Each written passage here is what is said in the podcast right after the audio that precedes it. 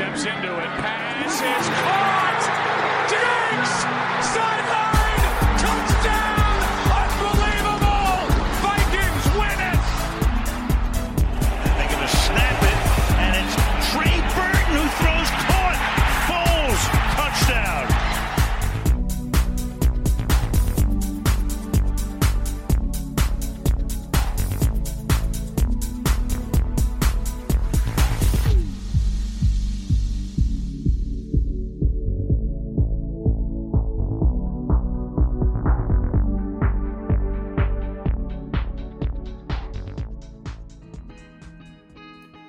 25esima puntata di Red Flag, nonché ultima del 2018. Si conclude questa avventura nel, nell'anno solare di Red Flag, eh, primo anno di Red Flag. Non è proprio il primo anno, diciamo, di vita totale perché Red Flag compie gli anni a febbraio dopo il Super Bowl, che come detto quest'anno non sarà l'inizio, ma semplicemente la separazione tra red flag della stagione e quella che sarà red flag dell'off season. Questo ve l'ho già detto. Quindi i programmi per il 2019, i buoni propositi li conoscete. Quest'anno, come detto, continueremo. Non ci poniamo limiti tra off season, eh, regular season, playoff. Eh, e proprio dei playoff dobbiamo parlare.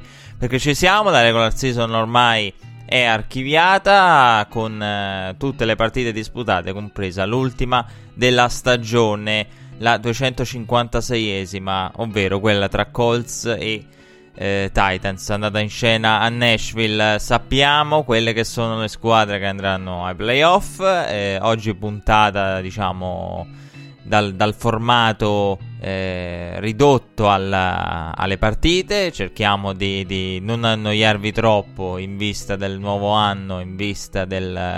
non vogliamo iniziare e chiudere l'anno rompendovi troppo le palle, soprattutto perché eh, chi conosce Red sa benissimo che non vi preoccupate che delle nomine dei coach, di chi ha intervistato Green Bay, di, di, chi stanno intervistando le altre, di chi verrà licenziato, chi no, i quarterback e tutto quanto, noi abbiamo un'off season intera per poterne parlare. Partiamo come detto dalle, dalle partite di, di ieri.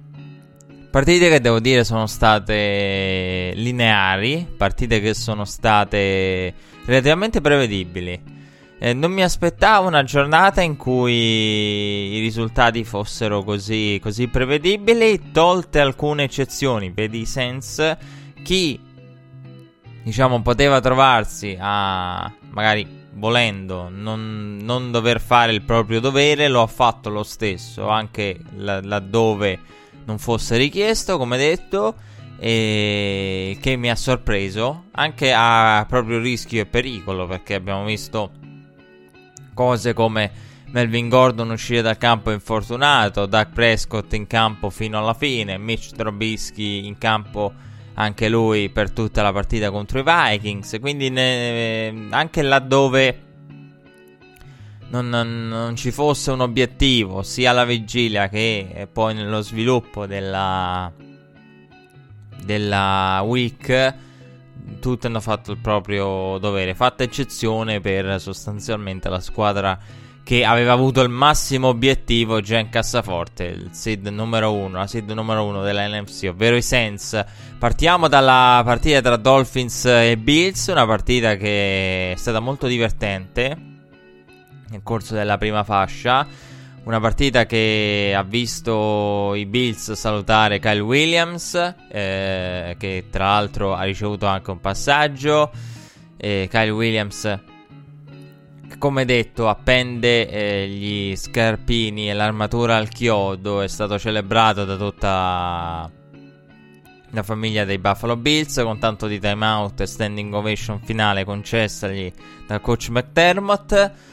E, oltre alla festa di Kyle Williams è stata secondo me anche la festa eh, dei Bills in generale perché hanno tenuto 42 punti, il massimo per i Bills dal 2016, ma soprattutto hanno fatto una buonissima impressione. A me sono piaciuti tanto. Non sapevo all'inizio, vi, vi dico già da subito che al, ho visto tutto il, tutta Rezzo questa settimana. E infatti molti mi, hanno, mi avevano chiesto molte persone che conosco mi hanno chiesto ma quale partite conviene seguire, io effettivamente ero indeciso. Però la, la mia paura in queste giornate è che quando si va a organizzare la rotazione delle partite, quando vai a organizzare la rotazione, pensi a quelle che potrebbero essere le partite con qualcosa ancora in palio, però hai sempre il terrore come, questa, come capita poi nella diciassettesima settimana, che, qualcun, che qualche partita poi perde valore o assume un valore completamente diverso per via di risultati che si stanno sviluppando sugli altri campi. Ecco perché ho scelto anche nella seconda fascia in modo diciamo atipico perché io preferisco oltre a Red Zone che è vedere un po' tutto e vedere eh, niente, tutto e niente, preferisco diciamo vedere le, la partita migliore de, delle varie fasce, magari la prima se non ha niente di importante vado di Red Zone. Comunque riquadretto per una partita in particolare lo tengo sempre, però diciamo che ho azzeccato la scelta perché la partita tra Bears e Vikings, eh, per come insomma, si è sviluppato all'inizio e poi si è sviluppata la partita, ecco, non valeva la pena di essere isolata da, dalle restanti altre, soprattutto perché avrebbe significato non vedere quelle cose curiose che stavano succedendo a Baltimore, o meglio, che si stavano e che potevano potenzialmente pericolosamente ripetersi per i Ravens. Comunque, tornando ai Bills, dicevo, una partita divertente nella prima fascia, un Josh Allen che a me è piaciuto molto, un Josh Allen eh, che sta crescendo di partita in partita, un Josh Allen che commette qualche errore da rookie perché le due squadre sono andate all'intervallo su 14 pari con l'intercetto di Josh Allen che aveva pareggiato la partita a quel punto che, che era una cosa assurda perché avevano il 2 minute drill con la palla in mano e sopra di, di, di 7, insomma lì c'è stato quel regalo di Josh Allen, un Josh Allen che a me sta piacendo tanto e che era il quarterback sul quale avevo più dubbi in assoluto eh, al draft, eh, proprio perché vedevo Sam Darnold in un certo modo, Baker Mayfield come una scommessa da, da fare assolutamente e come il quarterback più intrigante eh, Josh Rosen come quello NFL Ready che poi probabilmente è quello che mi ha deluso ma su, su, Josh Rosen due paroline le voglio dire quando arriviamo a parlare dei Cardinals e avremo modo di dirle quando si parlerà del futuro della panchina. Ricordo che al momento della registrazione della puntata dopo il Sunday Night eh, sono stati licenziati solamente Balls e Cutter eh, quindi non, non, si hanno notizie delle, ho, al momento non ci sono notizie delle, delle altre franchigie. Eh, però ecco quindi di Josh Rosen parleremo quando parleremo dei, del futuro degli Arizona Cardinals. E, però ecco Josh Allen avevo dei dubbi su di lui e devo dire che invece mi sta piacendo tanto mi sta piacendo, mi è piaciuto tanto come è cresciuto, è molto meno grezzo, è stato un po' rifinito nel corso dell'anno. Commette degli errori, però gli abbiamo visto fare anche delle giocate e dei lanci che solo lui può fare.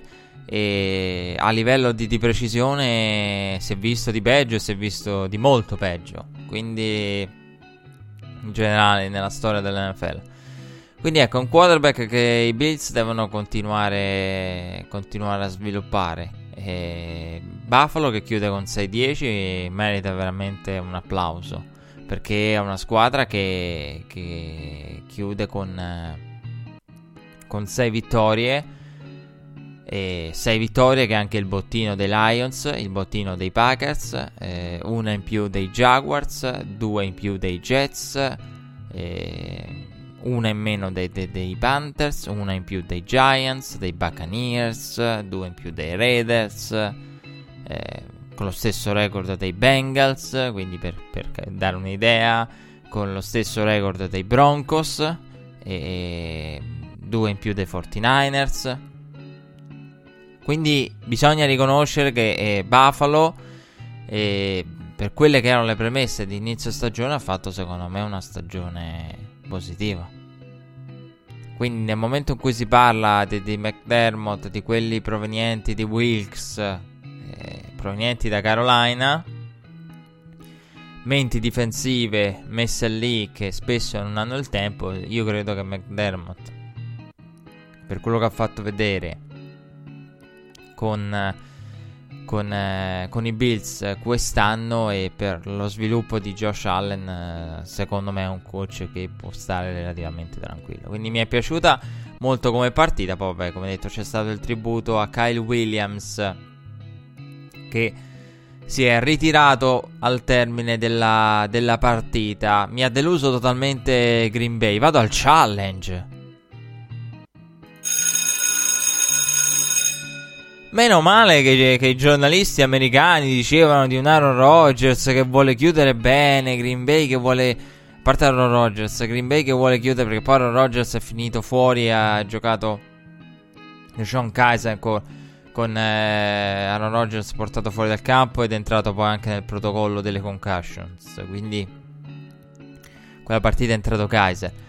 Eh, però ecco, meno male che, che, la stampa di Green Bay parlava di una Green Bay che voleva lottare, voleva fare bene, voleva chiudere bene quest'anno, mandare un segnale che prossimo, per il prossimo anno e il futuro bisognerà contare anche lei. Meno male, 31-0 è finita la partita in favore dei Lions. Una vittoria che eh, non cambia molto la situazione Lions, eh, non cambia molto la posizione di Matt Patricia, eh, che è uno di quelli, diciamo, potenzialmente a rischio. De, tolti quelli sicuri, poi c'è un gruppo a rischio. E quindi ecco, Packers che hanno, hanno veramente giocato una pessima partita e una partita che ha visto di tutto, compreso Prater andare al, al, al passaggio eh, sul fake field goal, eh, Lions che hanno controllato la partita, poi come detto è entrato Deshaun Geyser che a tratti non ha nemmeno sfigurato più di tanto, anzi una stagione veramente deludente da, par- deludente da parte di, di, Green Bay. Ecco, mi ha sorpreso il fatto che veramente sì, mi aspettavo anch'io una Green Bay che lottasse un po' di più. Poi sul fatto del far vedere, mandare un segnale, non, non, non, non ve l'avrei saputo dire. Anzi, paradossalmente avrei addirittura azzardato i Lions in questa partita. Proprio perché Green Bay mi ha dato l'impressione che è una di quelle squadre in cui eh, l'interim head coach non verrà confermato. Perché poi il problema era anche questo che se ci sono squadre come i Browns che con nulla un Greg Williams, Freddy Kitchens, Philbin insomma era già, già, già, già mh, fuori praticamente a fine stagione in ogni caso, già non riconfermato e ad interim punto, senza possibilità di, di, di, di contratto a tempo indeterminato perché perché? Perché in settimana Green Bay ha intervistato Cadwell, ha intervistato Cech Pagano e vado al challenge.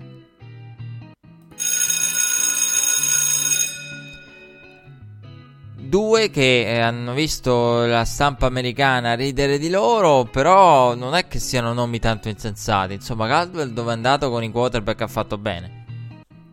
Basti pensare a quello che ha fatto con uh, con Matthew Stafford. Check Pagano. Non dimentichiamoci, attenzione, perché questo è, cosa, è un errore che, che, ho fatto anch'io. I Colts tornano ai playoff. Bellissimo. Si può parlare di, di, di Chris Ballard, del, del, del, del, premio, dei vari premi, de, del lavoro degli executive. Se i Colts abbiano fatto il miglior lavoro di front office eh, stagionale poi ci arriviamo quando parleremo dei Colts. Ma non dimentichiamoci che con Cech Bacano i Colts ai playoff ci sono stati, sono arrivati anche quasi in fondo. Quindi attenzione a non dimenticare questa cosa perché sembra veramente i Colts liberati da Cech Bagano con Frank Reich. Attenzione, non dimentichiamoci quello che ha fatto Cech Bagano anche nella sua avventura ai Colts, oltre al finale, oltre a quando poi insomma Andrew Luck è mancato. E quindi ecco, non, non, dimentichiamoci questo, non dimentichiamoci anche che è stato ad Indianapolis e, e, nel corso della carriera una mente difensiva di livello che può essere un qualcosa che con Aaron Rodgers eh, può essere forse se non più utile di una, di una mente offensiva. a me piace tanto. La, la, io penso che l'uomo di Green Bay sia senza dubbio Vic Fangio.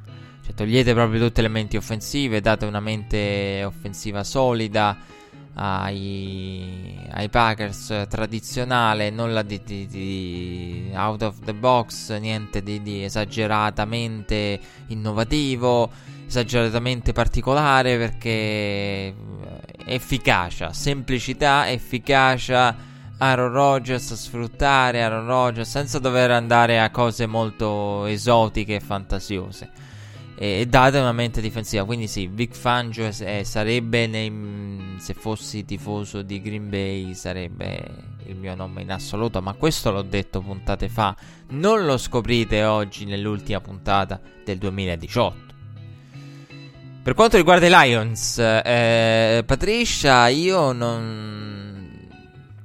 Io sono convinto che Matt Patricia sia un migliore coach di, di, di quanto dica questo 6-10. Sono convinto anche che a quelli di, di, provenienza difensiva, di denominazione d'origine difensiva, eh, Dodd, vada dato più tempo. Però eh, sono usciti in settimana altri report su di lui, di un Matt Patricia in ritardo ai meeting, ai team meeting. Questa cosa che ovviamente sembra aver spaccato lo spogliatoio, un Patricia che sembra questa narrativa che continua da parte della Detroit Free Press. Su Matt Patricia che manca agli incontri, che questa settimana è stato l'argomento dominante. E voglio andare al challenge. Patricia che prova a fare Bill Belichick e non ci riesce, un Patricia che prova a fare come fa Bill ma non ci riesce, voi direte ma Bill Belichick non arriva in ritardo ai meeting, invece no, Mike Lombardi ha detto che lo fa anche Bill. Però allora voi direte, ma se ogni tanto, ogni tanto, eh, perché Bill fa anche lui, magari arriva dopo al meeting e nessuno ne discute eh, il valore. Poi insomma Bill Belichick che arriva ritardo al meeting di quanto? Di 20 secondi? Io non riesco a vedere un Bill Belichick in ritardo. Però mi fido di Mike Lombardi che ci ha lavorato per tanti anni. Quindi... Ehm... Però ecco, un Bill Belichick che arriva dopo magari lo fa apposta, lo fa per vedere cosa, come si gestisce la squadra, un po' come il professore che arriva in ritardo per vedere cosa fanno poi gli alunni senza di lui in classe magari, quindi mm, nessuno ne discute tutto. Poi dipende, come dico io, sono quelle cose anche qui voi perché poi quando si parla di questo genere di report sugli spogliatoi, su cose, scintille tra giocatori, l'allenatore, la credibilità, chi arriva in ritardo, chi arriva prima, chi arriva dopo.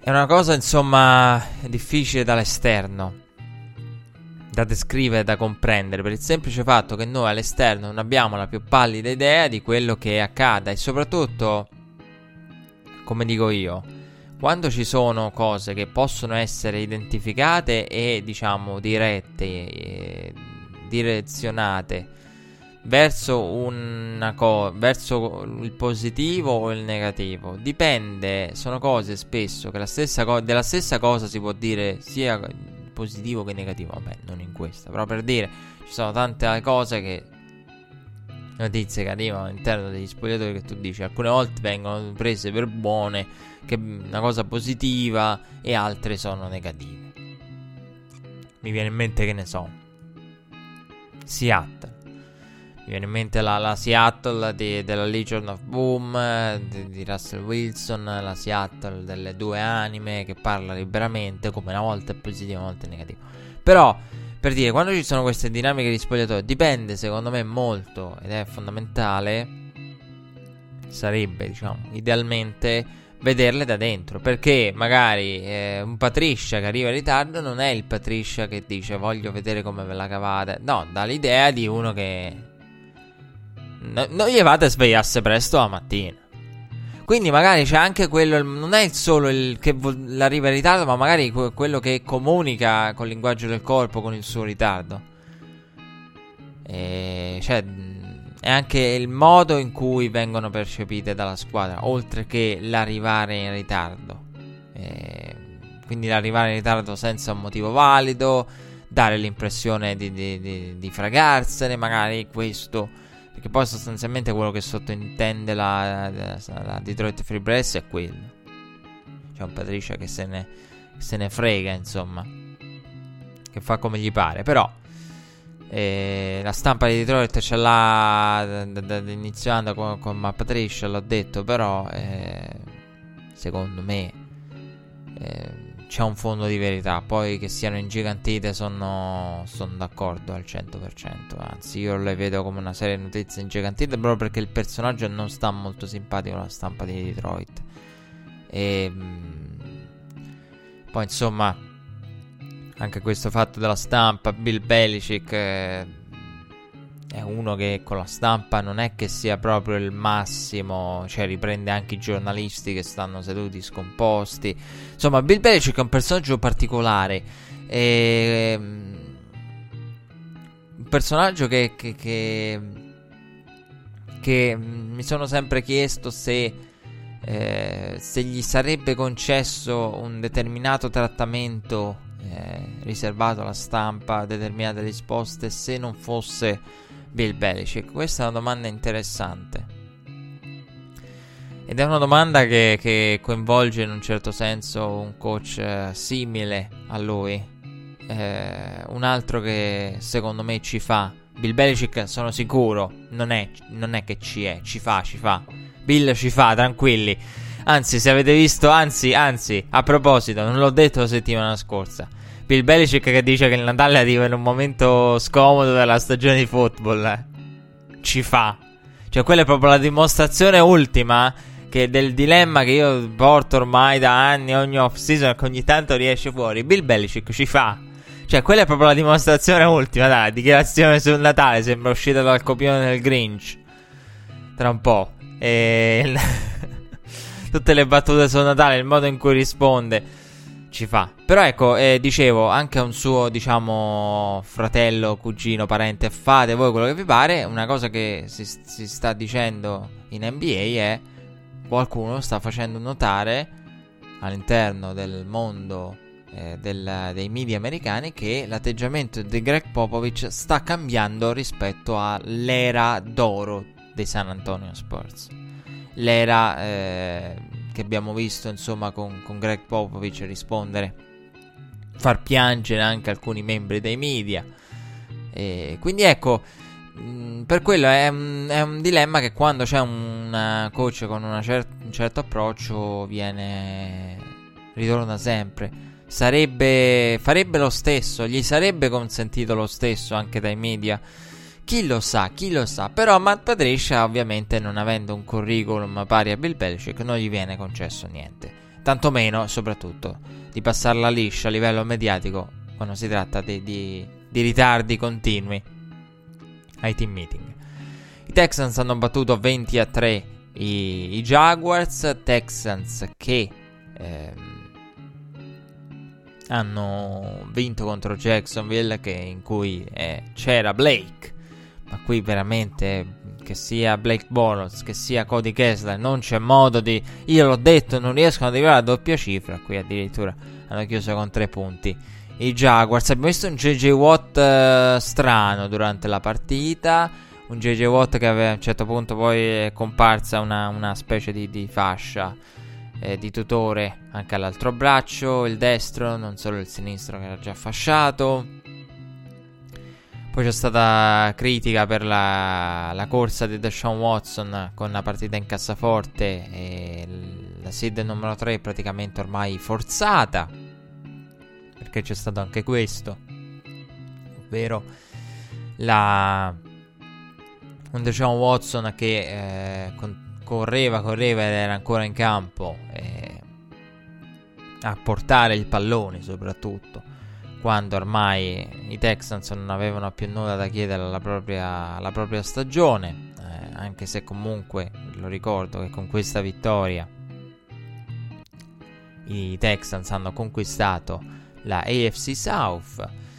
E quindi ecco c'è stata questa polemica. Jacksonville male male 5-11 e tante cose da rivedere a livello offensivo. E soprattutto a livello offensivo.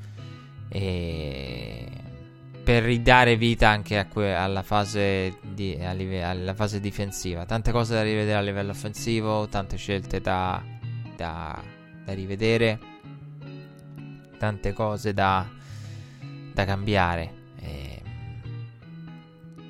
e anche insomma de- definire meglio quello che, che è il ruolo di Tom Coughlin.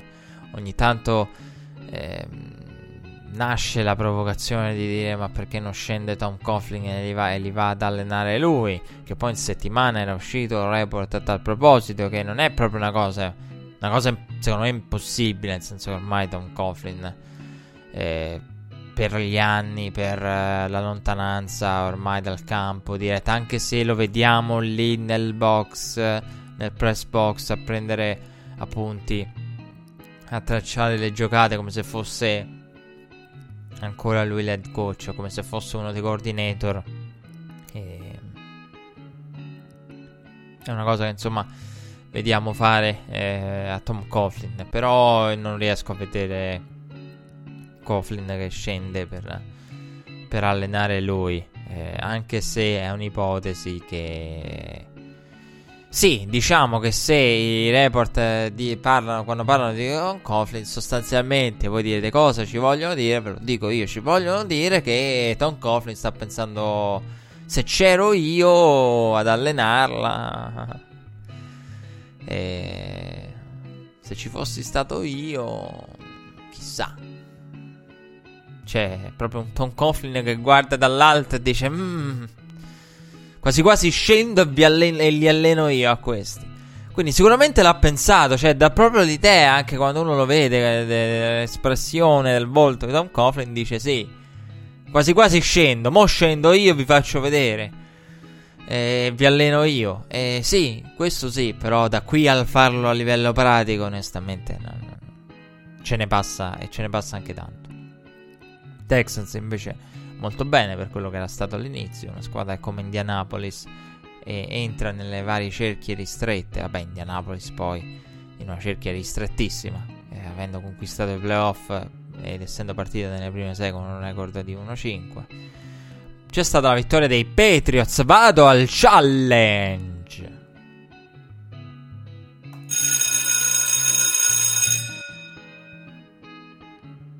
Vado al challenge, ma il challenge eh, lo facciamo dopo il break.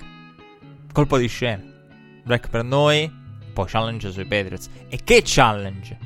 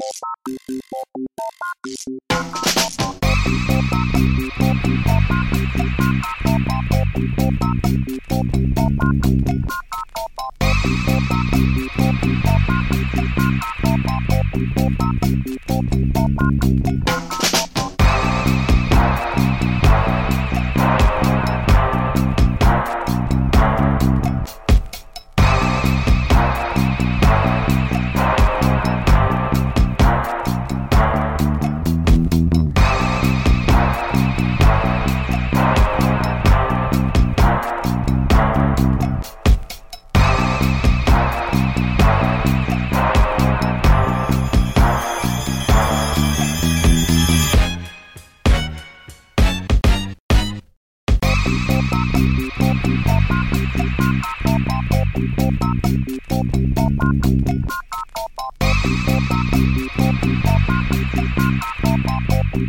you.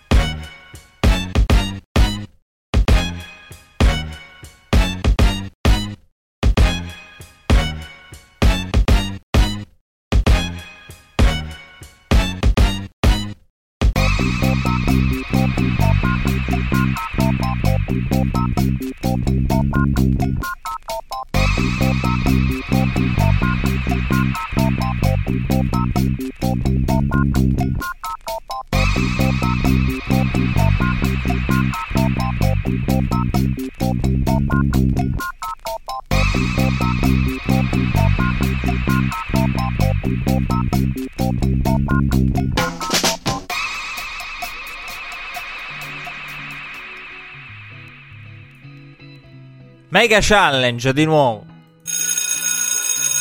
Sui Patriots. 38 a 3. E pensare che gran parte della stampa americana vedeva addirittura la caduta di una delle grandi. Tra parentesi, ve lo dico io, New England. Invece no, 38 a 3. E effettivamente è una partita in cui mi aspettavo più vita da parte dei Jets. E invece i Patriots sono stati dominanti. Brady ha trovato Edelman. Anche in questa partita, come quella contro i Bills, bene Dorset, che l'avevo detto, assieme a Cordare Patterson doveva fare un passo in avanti per eh, sostituire Josh Gordon. E bene i Patriots, un Brady che è stato molto più convincente in questa rispetto alla partita contro i Bills, dove eh, aveva degli errori e delle responsabilità, poi vabbè insomma sono intercetto condivise, però diciamo che eh, qui Brady ha fatto una partita solida, una partita di buonissimo livello e concludendo con 4 touchdown, 250 yard lanciate per Tom Brady. Ha portato bene anche palla New England con 50 yard di Sonny Michel, 30 di James White per completare il lavoro. Un Sam Donald da mi pare 160 e qualcosa yard. Ora non ho sott'occhio la, la statistica di, del quarterback dei Jets che ha a un certo punto subito un fumble ingenuo. Purtroppo, ecco, la, la, partita di Sam Donald contro i Patriots è l'esatto opposto della partita di Sam Donald contro i Texans. Qui vagava, vagava, vagava alla ricerca di qualcosa. Tra l'altro un quarterback che al college eh, secondo me era me- un po' più molto tranquillo, anzi era uno che nella tasca era fin troppo tranquillo. Qui sembra diciamo a tratti paranoico. Se nella partita contro i Texans cercava le proprie opportunità con la mobilità, qui a me è sembrato molto paranoico. Sam Donald si muove troppo e soprattutto non... qui si è mosso veramente a tratti de... in alcune circostanze in modo secondo me eccessivo poi ti, ti esponi. E quindi ecco deve stare più calmo però è anche vero che insomma i Jets l'abbiamo detto tante assenze assenze nella linea d'attacco e Diciamo ecco, il, non chiude come avrebbe voluto magari Sam Donald eh, questa partita. Adesso tre punti riferto per i Jets che poi insomma hanno dovuto cercare scelte aggressive eh, subito, presto nella, nella, partita. E New England eh, ne ha approfittato per allungare ulteriormente, come detto, un Brady solido, un Brady che assieme a Bill Belichick è nuovamente al bye bye nella AFC eh, con la speranza di, di qualcuno direbbe di, di, approfittare di uno sgambetto eh, a, di qualcuno ai danni dei Kansas City Chiefs.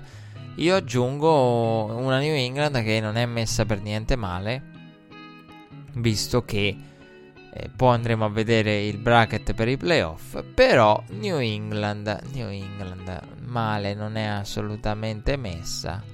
E anzi, secondo me può trovare paradossalmente con il seeding della AFC attuale un accoppiamento migliore di quello che sarebbe potuto essere in caso di, di scivolamento alla seed numero 3.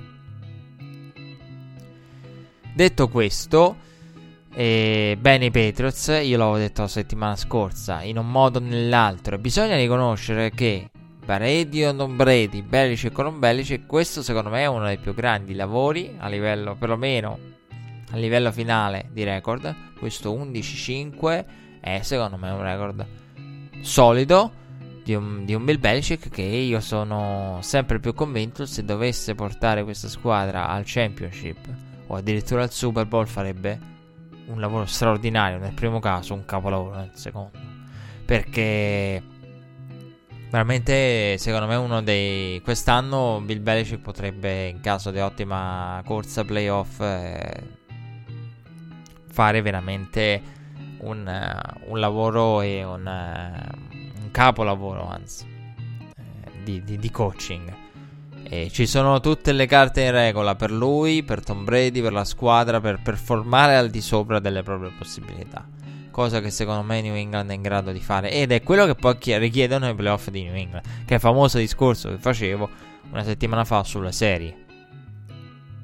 Comunque, Patriots che, di cui si è parlato anche in settimana, Tom Brady si parla di MCL, di MCL eh, da settimane, ricordo che i Patriots sono stati la squadra meno infortunata praticamente o quasi della stagione. Sono lì eh, in lizza per il titolo di, meno, di squadra meno infortunata o più fortunata per fare un gioco di parole di questa stagione. Anche se Brady è sempre stato nel report, nei vari report degli infortunati, quindi non è mai stato un mistero che Brady avesse, avesse, problemi. Se vi ricordate, mi pare fosse la partita contro Miami. A un certo punto Tom Brady esce dal campo un po' zoppicando, senza aver subito alcun tipo di colpo. Mi pare che fosse la partita contro i Dolphins. O, addi- o Tennessee, forse addirittura Tennessee. No, no, no, era la partita contro Tennessee.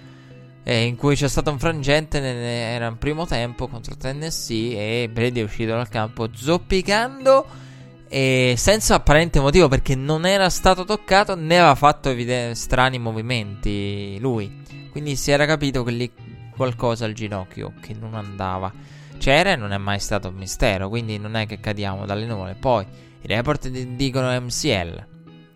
Brady ha, non ha negato nelle varie interviste radio della settimana. Un Tom Brady che non ha negato la la, il proprio problema fisico. A domanda ha detto io non parlo degli infortuni, però non ha detto no, non si tratta di un MCL. E poi insomma lo sapremo a fine stagione. E Cam Newton eh, ha confessato al mondo il proprio infortunio solamente una settimana fa, sostanzialmente. Quindi non, non dobbiamo stupirci di, di, di questo.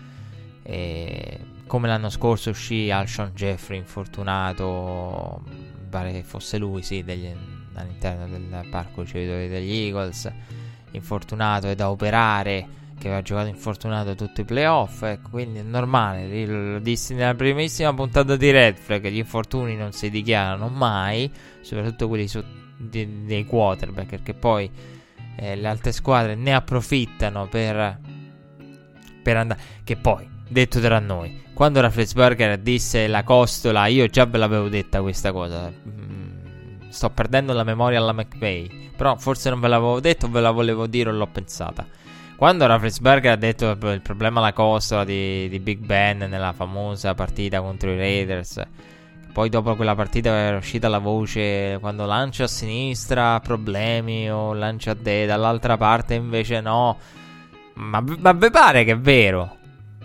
Dovrei andare a un challenge retroattivo.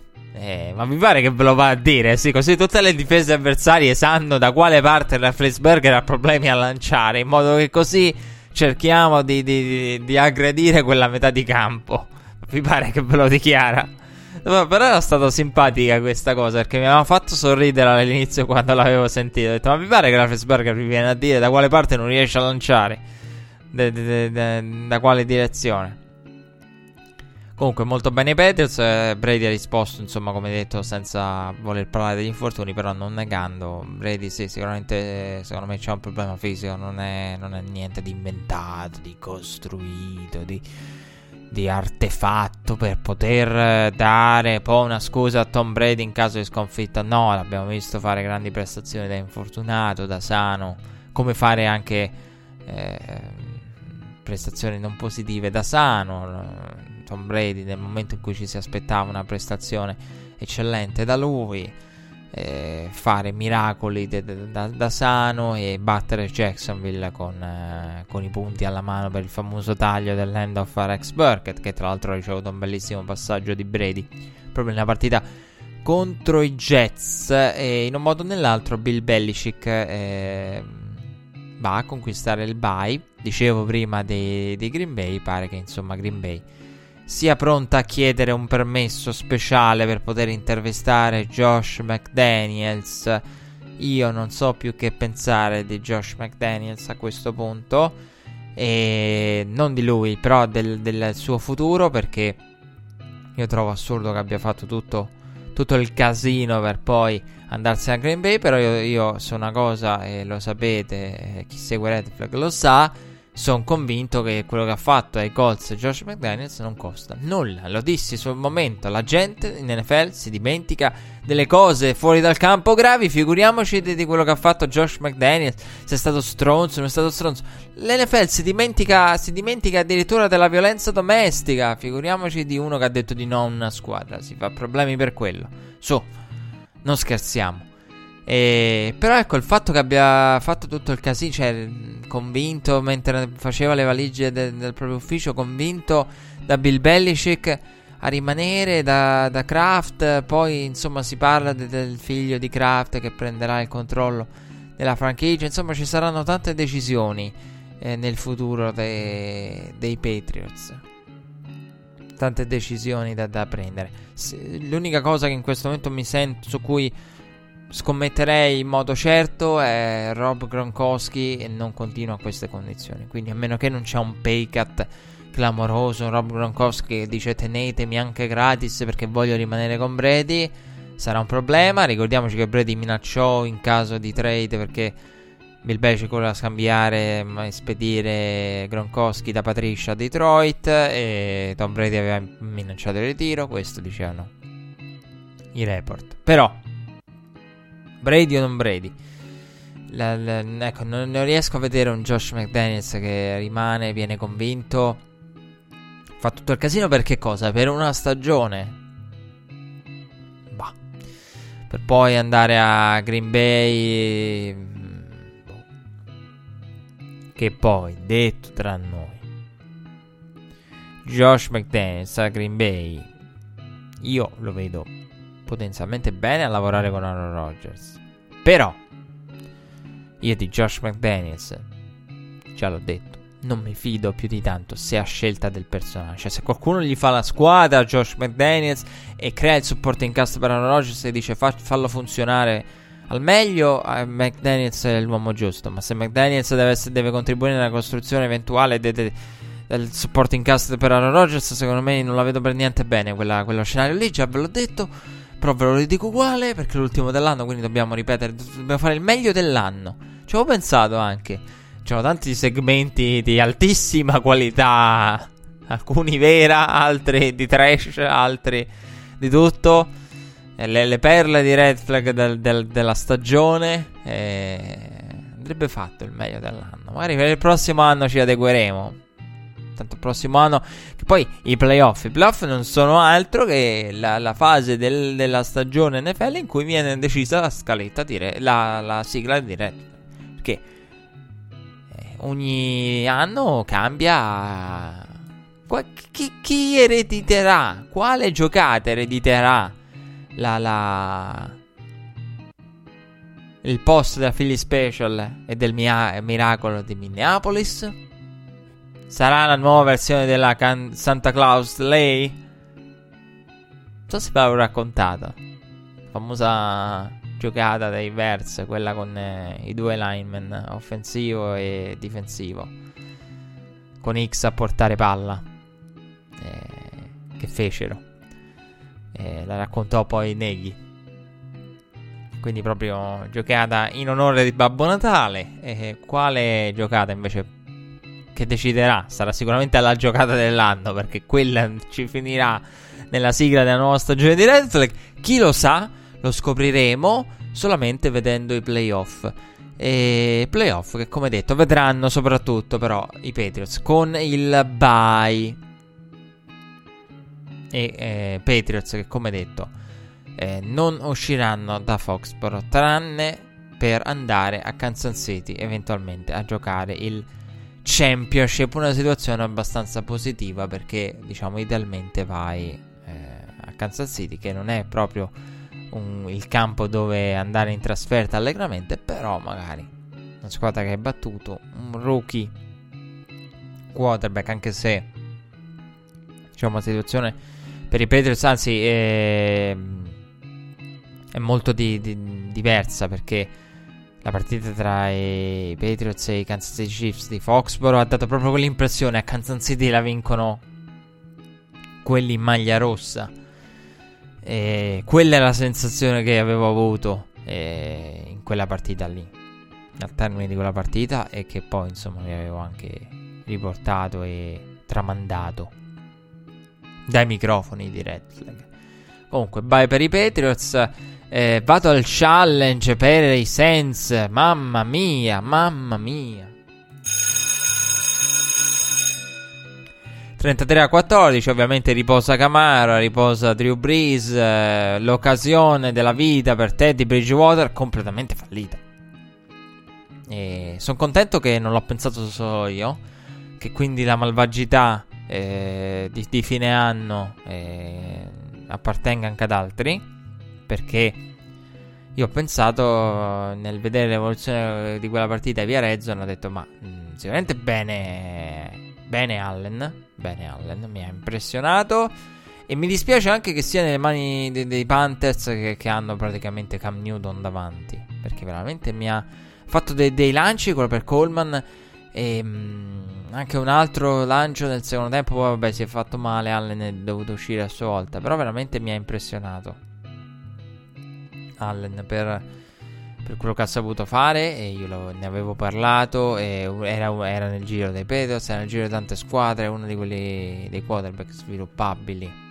Eh, era nella fascia di, assieme a Kyle Lalletta per capirci. E mi è piaciuto molto, prima che poi purtroppo l, l, dovesse... Eh, abba, prima che ha prima di abbandonare il campo, purtroppo il campo come detto l'ha dovuto abbandonare su, al termine di, di, un contatto.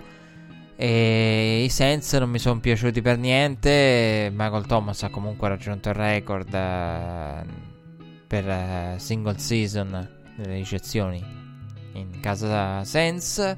Però ecco, era un'occasione per Bridgewater eh, potenzialmente fallita.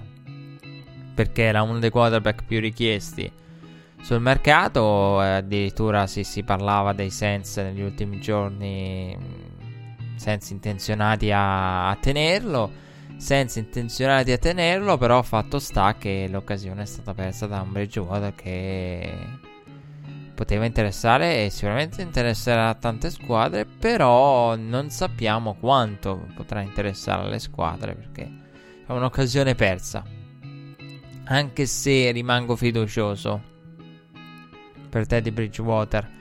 Insomma, eh, i Sens hanno fatto molto bene, eh, nel, secondo me, nel filmarlo, indipendentemente da, da ieri. Lo firmeranno, lo firmeranno invece i Cowboys, il proprio quarterback al termine del, del contratto, prima del termine in realtà. Che anche questo è un discorso che nell'off season dovremmo fare. Prima del termine del contratto da rookie Dak Prescott, i Cowboys, il proprio quarterback, lo andranno a firmare in off season. Quanto lo pagheranno? Eh, troppo, probabilmente troppo in relazione al valore, però quello sarà il mercato. E un Dak Prescott che ha fatto veramente bene. con Smith a sostituire Ezekiel Elliott. Zicca riposo. Voglio andare al challenge.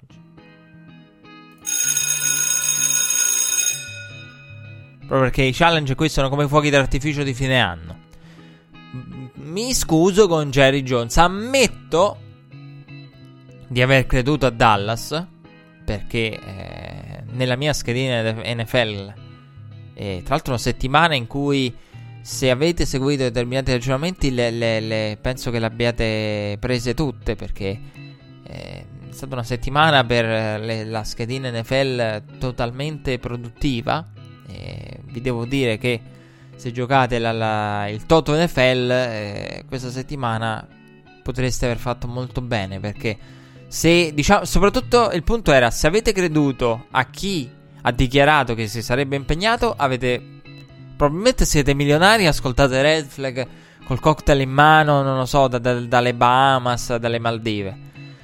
E, perché poi la chiave era quella. E Jerry Jones aveva detto: No, io non voglio memorie del, di quanto è successo due anni fa con il bye e con il riposo. E tutti a riposare da prima. I Cowboys poi non si erano fatti trovare pronti con il vantaggio di Green Bay nel corso del primo tempo. All'ATT Stadium e poi ci fu la rimonta di Prescott incompleta perché arrivò quel lancio, uno, uno, dei più belli degli ultimi anni di Aaron Rodgers, il calcio di Crosby, a mandare a casa i Dallas Cowboys alla prima partita di playoff due anni fa.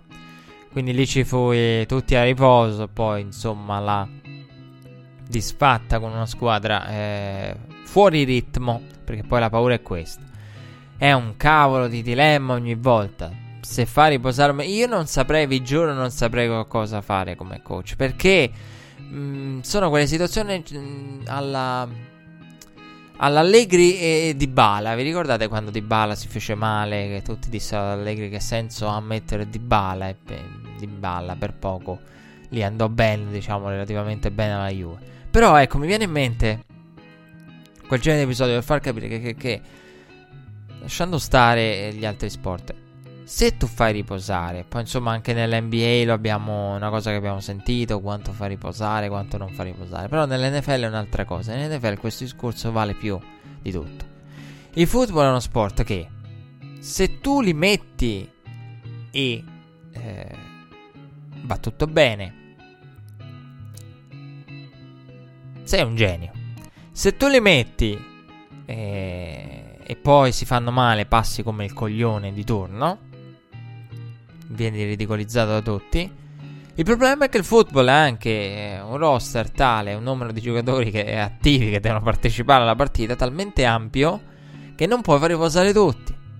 Ed ecco lì che tu non puoi mandare magari un quota, perché poi questo era il discorso che si faceva alla vigilia della partita dei Cowboys. E che mi spaventava un attimo. E che togli Zeke magari cominci a togliere anche uomini dalla, da, dalla linea. E non solo quelli che hanno avuto problemi, ma anche pezzi importanti. Cominci a spogliare, a togliere, cambi completamente o quasi la linea. E tu lasci, magari, che ne so, un Duck Prescott dentro senza Ezekiel Elliott. Senza gli uomini di linea di riferimento. È esposto. Che è lo stesso motivo per cui poi il doppio su Chicago mi era venuto. Perché se tu cominci a far riposare gente a destra e manca, poi ti ritrovi contro Bischi che ha contro il front 7 dei, dei, dei Vikings. E anche lì lasci Trobischi contro il front 7 dei Vikings. Se ti si fa male, passi come un coglione. Se va bene, passi come un genio. O una o l'altra, non è che c'è tanta via di mezzo. Però ecco, devo ammettere che. Eh, quindi, e poi, soprattutto, se li fai riposare, ti dicono e non hai il bye, ti dicono che poi se perdi la prima a wildcard round, sei anche lì un coglione perché non hai fatto riposare e arrivano stanchi. Se li fai riposare e perdi, ti dicono che li hai fatti riposare e hanno perso il ritmo. Quindi secondo me Dallas ha fatto la cosa migliore, in assoluto migliore, in assoluto eh, la scelta secondo me è perfetta. Indipendentemente, e qui ci, ci, ci impuntiamo, indipendentemente da quello che sarà l'esito della partita contro Seattle, del wildcard round. Punto.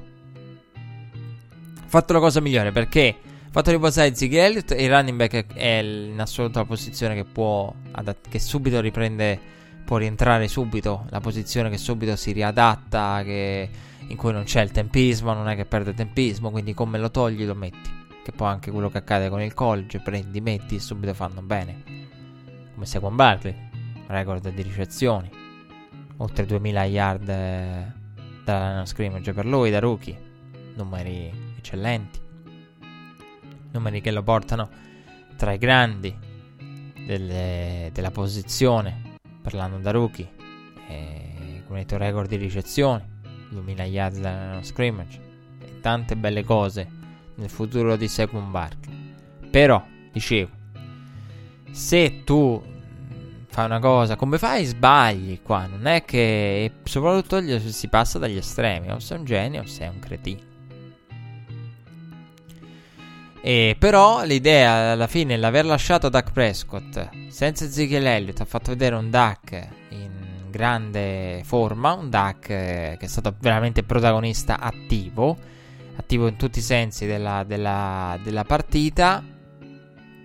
E, con 387 yard e 4 touchdown, con quel bellissimo catch eh, di Beasley, con il ginocchio giù, come diceva come dice grande Madden, un ginocchio giù vale due piedi. Grande ricezione di Beasley nella parte posteriore della endzone sul quarto down. Parità e ovviamente Dallas va per la conversione da due punti del vantaggio, convertita da Dak Prescott per Michael Gallup a quel punto, più uno per i Cowboys che poi fermano il tentativo di drive per il field goal dei New York Football Giants andando a battere New York in una partita che ha visto i Cowboys partire e giocare ad altissimo, ad altissimo livello. E mi sono piaciuti tanto. E poi questo finale di partita che dà fiducia a Duck con il touchdown di Beasley. Dà fiducia a tutti. E... Però adesso c'è un problema. Mari Cooper è stato nelle ultime tre partite fuori dal gioco di Dallas e va assolutamente reintegrato. Però ecco l'idea che vai ai playoff con una vittoria del genere in rimonta con un duck da 4 touchdown e 380 e quelle che erano yard è ottimo. La cosa migliore avendo fatto riposare Ezekiel Elliott, avendo fatto riposare una parte degli uomini chiave. Questo è sicuramente ottimo. Quindi ecco, molto bene. Alla fine i Cowboys, la scelta dei Cowboys si è rivelata giusta. Jerry Jones ha imparato la lezione. E, e io gli avevo creduto, però ammetto ad un certo punto di aver dubitato perché eh, Dallas è una di quelle squadre che, che, aveva, che ha uomini fondamentali che se tolti dalla propria squadra cambiano totalmente il valore della della, dei vari reparti, sia che sia l'attacco sia che sia la difesa. Quindi Dallas era una di quelle squadre che non può permettersi di perdere uno tra i giocatori chiave. E quella era, la cosa per cui ho detto attenzione. Però alla fine avevo creduto. E ho creduto a Jerry Jones. E... Però qualche dubbio me l'ha fatto venire Jerry Jones. E I Falcons hanno battuto i Buccaneers, una partita strana con i Buccaneers eh, che erano partiti bene, poi i Falcons eh, si erano portati avanti, i Buccaneers hanno risposto e alla fine è arrivato il field, goals, il field goal dei Falcons che vanno per conquistare la partita. 7-9 il record dei Falcons 5-11 con i Buccaneers come detto Cutter rispedito a casa e Buccaneers che dovranno cercare un nuovo coach. Eh, ci sono molte, molti punti di vista su quale sia. Ieri NBC si chiedeva quale sia la. L'ho detto alla fine della Sunday night, al momento della registrazione, a casa sono stati mandati Cutter e Bulls. al momento della puntata. Ieri NBC si chiedeva, eh, poche ore fa anzi, più che ieri, eh, si chiedeva quale fosse l'head coaching job più eh, attraente tra Tampa Bay e New York. Non lo so. Perché New York ha Sam Donald, eh, però devi costruire tanto. E diciamo, ecco, l- eh, se New York, come penso, come è possibile aspettarsi, e, nel- e visto che la posizione in cui si trova, avremo tempo nell'off season. È in pole position per Levion Bell. E questo, io, questo lo dicevamo in caso di Levion Bell che gira libero per il mercato. I Jets sono in cima. Questo l'abbiamo detto durante la scorsa off season. A maggior ragione adesso. Quindi potresti trovarti Sam Donald e Levion Bell. Su cui diciamo cominciare a costruire. Eh, però anche dall'altra parte avresti i playmaker. E eh, bisogna dire che James Winston, compresa la partita di ieri con qualche lancio eccellente, in particolare due per Godwin, eh, di altissimo livello, mi pare abbia concluso con 4 touchdown, non ho davanti adesso il foglio delle statistiche, è stato uno dei protagonisti e il leader, se non sbaglio, della, della settimana in molte statistiche tra i quarterback ed è stato leader anche nelle ultime settimane a livello statistico. Quindi un James Winston che potrebbe aver conquistato la, la permanenza e aver conquistato praticamente la fifth year option che la scorsa season è stata esercitata su di lui. Quindi eh, Tampa Bay avresti la la avresti la la possibilità di, di avere playmaker. Eh, hai un attacco che macina yard come nessun altro attacco nell'NFL. Però serve la difesa. Una piazza in cui si viene esonerati. Una piazza in cui l'Hall of Fame grandi de- del passato sono Gruden e Dangi, entrambi cacciati via, mandati via più o meno a calci nel sedere. Quindi ecco la, una piazza strana. E... C'è stato il record quest'anno di Mike Evans per le ricezioni per un ricevitore, franchise record. Quindi ecco, hai un Mike Evans che è al top, un attacco che, che le yard le produce, eh, la difesa che eh, ha, ha, deluso per quelle che erano le premesse, per quello che erano gli innesti, per quella, la, per quella che era la linea. Eh, non dimentichiamoci come abbiamo iniziato la, la pre-season con McCoy, Vinny Curry, Vita Vea eh, a comporre la linea, JPP. E invece questa, questa linea non, non, non ha fatto è stata sufficiente a risolvere i problemi. E quindi non so quale dei due è interessante. Una bella scelta. Una bella scelta.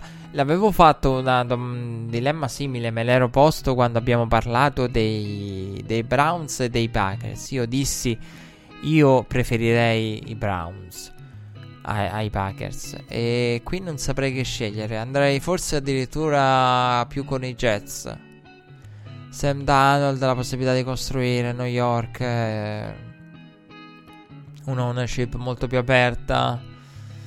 Eh, non lo so. Andrei, andrei, con New York, a meno che uno non vuole stare al caldo della Florida, andrei con, uh, con i Jets. Soprattutto perché eh, hai un quarterback che, che, è un quarterback affidabile secondo me a lungo termine che potrebbe crescere ancora eh, che ha fatto molto bene. Eh, però in ogni caso serve diciamo serve tanto entrambe questo è il, il problema nessuna delle due è attraente il dilemma esiste proprio per questo perché Green Bay e, Cleveland sono due molto attraenti, quindi chi è più attraente tra? Qui entrambe non è che siano piazze attraenti, però andrei con i Jets per completare quel discorso lì. Eh, c'è stata la, la vittoria dei, dei, Ravens sui Browns, eh, della quale però parleremo alla fine. Hanno vinto Kansas City Chiefs 35-3 sui Raiders, una partita che ha messo in cassaforte la AFC West e la seed numero 1 per i Kansas City Chiefs. Chiefs uh, che da subito hanno dominato, un car che non veniva intercettato dalla week 5, un car pessimo in questa partita, veramente bruttissima, ci sono state 4 fumble e un intercetto mi pare, 4 di cui 4 turnover poi 4 takeaways per i Kansas City Chiefs, una cosa veramente oscena. Patrick Mahomeboy Mahomeboy da 50 touchdown in stagione. Vado al challenge per ma homeboy.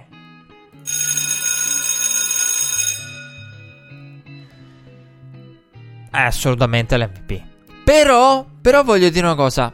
Allora, Mahomes è entrato nella categoria dei quarterback da 50 touchdown passati, Manning, Brady, insomma, eh, se guardate la top eh, dei passaggi dei single season record per quanto riguarda i passing touchdown, i touchdown passati, Mahomes è in compagnia di tutti, tutti, proprio tutti MVP. Quindi è pieno, cioè automaticamente deve vincere l'MVP. Cioè, quando un quarterback raggiunge 50 touchdown passati in stagione, vince l'MVP. Questo ci dicono quei numeri. Quando si avvicina ai 50 o li supera o li eguaglia, vince l'MVP. Punto. E poi vabbè, Drew Brees questa giornata, questa week eh, 17 non l'ha giocata, quindi vabbè.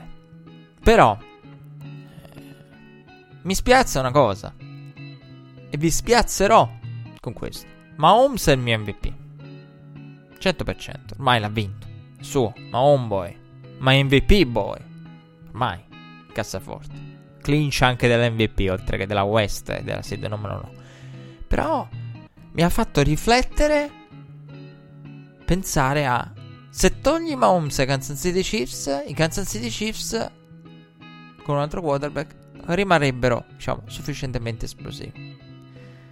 Se togli Breeze Sense, questa è un'enorme, enorme, enorme riflessione. Se togli Breeze Sense, non sono secondo me vicini a livello offensivo. Proprio perché credo che Drew Brees sia stato fondamentale. La precisione di Drew Brees. Proprio perché il livello dei ricevitori, tolto eh, Michael Thomas, tolto Tequan Smith. Poi si arriva ai Kirkwood. Ai tight end come Watson. Quindi proprio per quello. Perché ne, mh, pe- qualche pezzo è stato perso qua e là. Nella, nella, free, nella free agency però eccola. Mi ha fatto riflettere il pensare a... Eh, sì, in questi termini il giocatore più importante per la prospettiva... L'MVP è Mahomes, perché è stato di gran lunga secondo me il giocatore che merita l'MVP per prestazioni, per quello che ha saputo fare. Perché 50 touchdown sono 3 qualcosa di media partita e, e perché dall'altra parte Drew Brees eh, ha avuto delle battute di arresto più evidenti. Holmes ha meno responsabilità sulle proprie sconfitte. L'unica responsabilità che ha è essere andato per grandi giocate, giocate spettacolari quando aveva il check down, ma questo l'ha fatto anche ieri contro i Raiders. Però sono assolutamente d'accordo che il giocatore di maggior eh, valore e importanza per la propria squadra tra i due sia Drew Brees. Senza, senza Drew Brees non sarebbero, sarebbero più distanti dai Saints eh, con Drew Brees rispetto a quanto, Kansas, a quanto, i Kansas City Chiefs sarebbero distanti a, alla versione di se stessi senza, senza con Patrick Mahomes. Senza sarebbero diciamo, più vicini rispetto ai Saints senza Drew Brees. Rispetto a Drew Brees. Quindi bisogna riconoscere che Drew Brees vale per esempio molto più di quanto vale Mahomes, ma in senso assoluto eh, il valore, il value di, di, di, Patrick Mahomes per la stagione Kansas City Chiefs, il miglior attacco, la, la, la produzione, la facilità con la quale si arriva a 30 punti e si, va, si guarda ai 40 praticamente con i 30 già in cassaforte all'inizio di ogni partita rende l'idea e secondo me merita Patrick Mahomes. E i Bears hanno battuto i Vikings 24 a 10 e una partita che della quale parleremo dopo il break. C'è tanto, tanto da dire anche se ho capito di non aver capito un cazzo su, su, su, sui Vikings. Perché fondamentalmente eh, ne abbiamo parlato talmente tanto. Io vi avevo dato gli Eagles ai playoff. E, però è, ho capito di non aver capito qual è il problema dei Vikings. Perché veramente il problema dei Vikings è tutto. Tutto. E io cre- credevo in una vittoria dei Bears. Vi avevo detto, vi avevo dato gli Eagles favoriti. Nonostante poi, infatti, mi ha spiazzato che eh, invece i bookmaker abbiano dato fortemente favorita a Minnesota. Io avrei dato nella lotta playoff gli Eagles, infatti avevo, ho chiuso la puntata dicendo eh, perché non avevo pensato avevo sottovalutato l'idea, ma se i Rams scappano, quello che poi è successo, Matt Nagy potrebbe far riposare tutti. Diciamo che poi la risposta l'abbiamo data al campo. Anche se Matt Nagy avesse fatto riposare, cosa che poi non è successo, anzi ha proprio rischiato addirittura messo a rischio l'incolumità dei propri giocatori, avrebbero perso lo stesso probabilmente i Vikings, anche contro Chase Daniel. Pausa musicale, poi torniamo, come detto, per parlare dei Vikings, per dire altre due parole anche su Mahomes.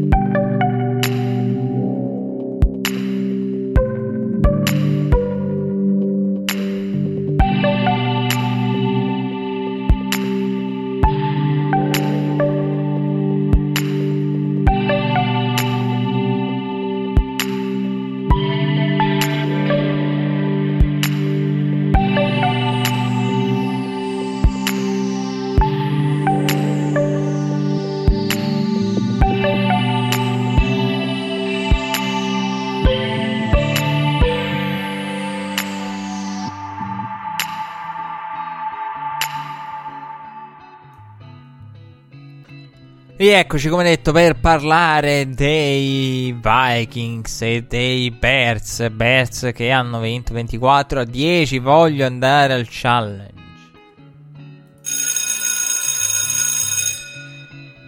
sui Vikings eh, ero convinto di aver capito e invece ho capito di non aver capito. Eh, perché la partita contro i Bears è stata una partita che ha mostrato tutto. E I Vikings hanno mostrato limiti ovunque. A livello difensivo, la partita sembrava a un certo punto poter, essere, poter limitare i danni a difesa, poi è comunque crollata. L'attacco non, non, aveva primi down e non aveva. Non ricordo quante yard. Se 13 yard.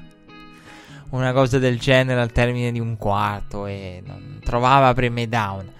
E poi sta- ci sono stati vari siparietti tra Cousins e Tillen. Con Cousins che si incavola. Drop eh, colpevoli e clamorosi da parte dei ricevitori. Eh, me ne vengono in mente un paio proprio gravi. Eh, ricordiamo che Adam Thielen che, litiga- che ha litigato con, discuteva sulla sideline con Cousins eh, è uno di quelli che ha celebrato, vi raccontavo Adam Thielen ha dichiarato da subito abbiamo visto la, il braccio, la precisione di Cousins il primo allenamento, vi ricordate nel scorso off season Ecco, e, um, ho capito di non aver capito niente perché non so fino a... Io non so più se la colpa è di tu, tutto. Scelte dello staff sbagliato, scelte del, dei membri dello staff, eh, scelta proprio delle persone che hanno fatto parte dello staff sbagliate. Eh, un running game eh, co- non coinvolto e non ben programmato, la linea che non è stata di livello, il reparto dei ricevitori che a parte le prestazioni individuali non ha mai dato l'idea, il sistema offensivo con John Di Filippo, quello sicuramente ha la parte de- di gioco, l'attacco e l'attacco con John Di Filippo lì ci sono tante responsabilità, non ha mai dato l'impressione di essere esplosivo, un bilanciamento che non c'è mai stato, l'abbiamo detto, tra le squadre che hanno lanciato di più. E ce n'è un'altra che è a far compagnia a quel gruppo lì ai Vikings, eh, i Pittsburgh Steelers. Un'altra che ha avuto proprio seri problemi di bilanciamento. Poi ci arriviamo. Però ecco la, la, l'idea che veramente sembra che in casa Vikings non sia andato bene nulla perché la difesa è mancata e ha giocato a, a lampi e spesso è veramente intermittenza e spesso è stata anche spenta per parecchio tempo. E Cousins è, è stato un upgrade rispetto a Keenum ma non è stato un fattore. È stato proprio da moltiplicatore 1, 0, okay. fattore 0, più 0, meno 0. Cousins è proprio il fattore nullo non ha secondo me influito né positivamente né negativamente. E io non mi aspettavo un Cousins moltiplicatore. Non credo che abbia indebolito i Vikings, anzi, perché avrei voluto vedere Case Keenum. Case Keenum di ieri, eh. Quello contro i Chargers anche. Ieri avrei voluto vedere quel Case Keenum che veramente non, non sembrava in grado di produrre. E però ecco, mi... non so più dove, dove, dove inizia la, la, stagione nata male, dove finisce la, la responsabilità dei, di tutti e dove inizia la stagione nata male. Ieri i Vikings, eh, possiamo stare a parlare di Cousins nelle grandi partite, il record al Monday Night, ve l'avevo citato, possiamo stare a parlare di tutto quello che ci pare su Kirk Cousins. Ma ieri i Vikings sono scesi in campo dando l'idea di avere paura. Avevano paura. La partita era a livello di punteggio sotto controllo, cioè sotto controllo, un parolone, però alla portata e si vedevano scene di frustrazione. Cousins che, che si incazzava con il mondo, che, che rimproverava per le rotte Adam Thielen, di tutto, quando ancora la partita era lì. La bilancia non, non era ancora bilanciata. La bilancia non pendeva ancora del punteggio, non pendeva ancora dalla parte dei Bears. La paura di perdere. La paura, il, la mancanza di fiducia nei propri mezzi. Cioè, la senza giocatori dei Vikings sono scesi in campo e dopo, a metà del primo quarto, già il loro linguaggio del corpo comunicava: Questa la perdiamo. Cioè, non, non so come, far, come possiamo vincere questa partita. Non non sappiamo. Questa la perdiamo. C'è la sensazione proprio. Non... Questa finisce male. Questa stagione finisce male. Ma questa è una sensazione che i Vikings mi hanno dato anche in altre partite. Del, dell'essere. Perché poi c'è il fatto anche della delusione.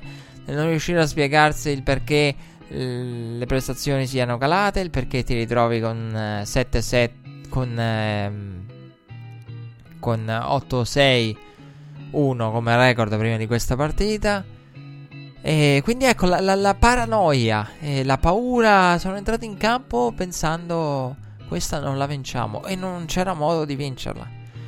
Quindi ecco la partita di ieri è difficile analizzare proprio perché è impossibile e poi perché quella discussione di Cousins sulla sideline con Adam Thielen, quella discussione lì porta fuori problematiche che eh, secondo me fanno parte del, della, della metà nascosta dei Vikings, ovvero fanno parte di una Minnesota in cui noi non lo sappiamo, non l'abbiamo visto, ma sicuramente queste discussioni avvengono anche in privato e sono, c'è uno spogliatoio separato. Quindi il Cousins Leader che piace a tutti, è un upgrade, che è bello vedere la palla che esce dal suo braccio, dove è finito? E ieri sentivo dire tra perché in settimana sono stati, ci sono stati diversi coach che sono stati confermati, diciamo, dovrebbero rimanere Gates, Patricia. C'era il quartetto de, de, de, di coloro che si aspetta, insomma, possano restare. Ieri sentivo dire da nel post game eh, di NBC attenzione a Mike Zimmer, voglio andare al challenge.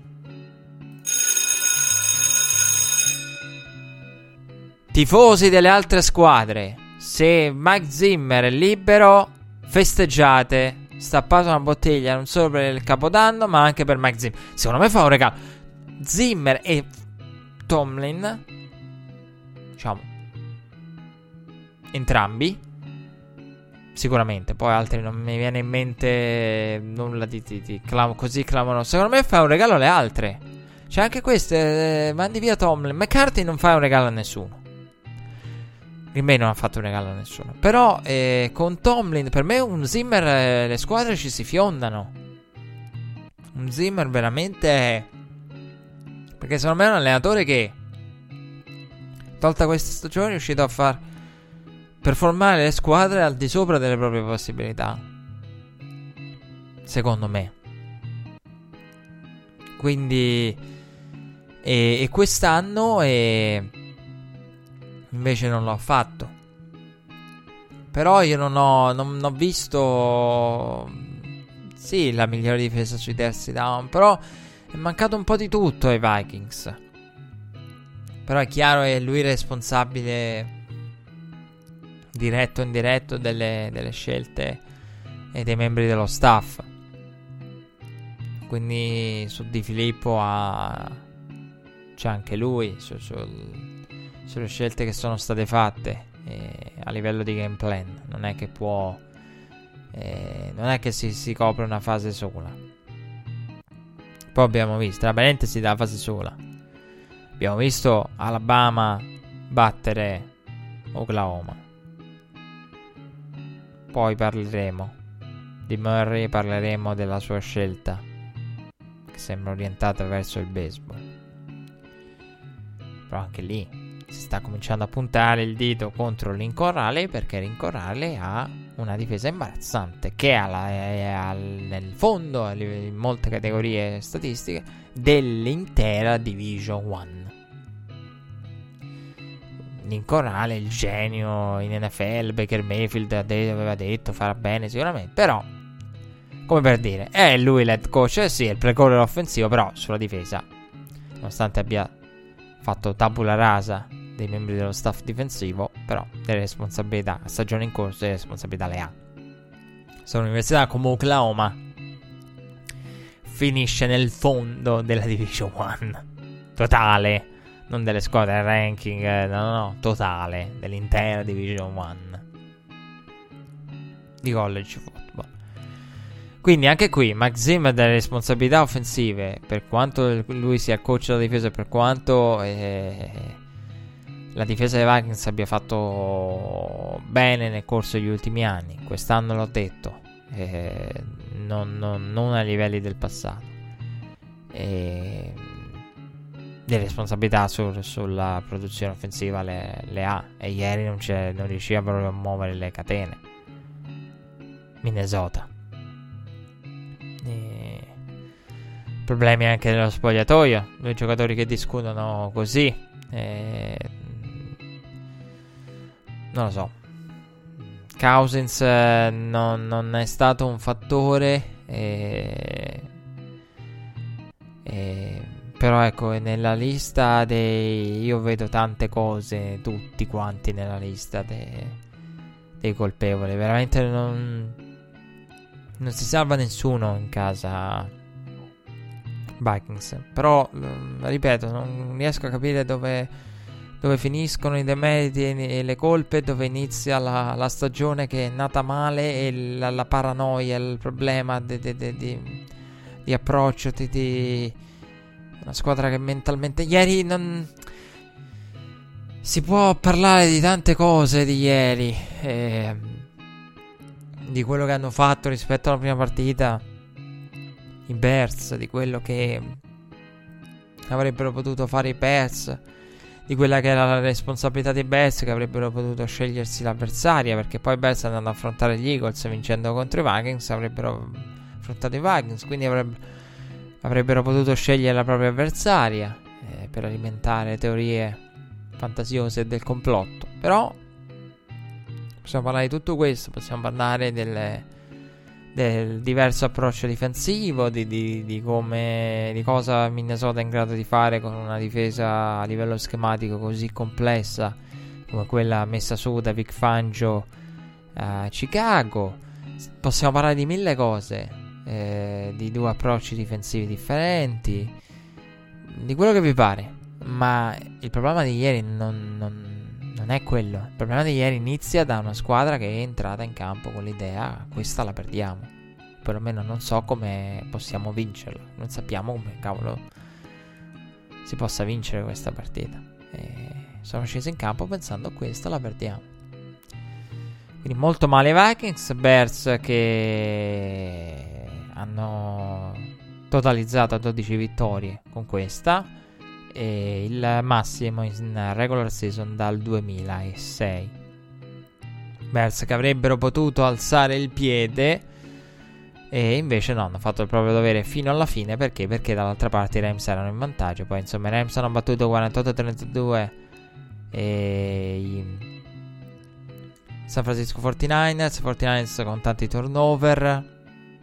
Molto bene i Rams con CJ Anderson eh, Todd Gurley infortunato al ginocchio assente per la seconda settimana di fila.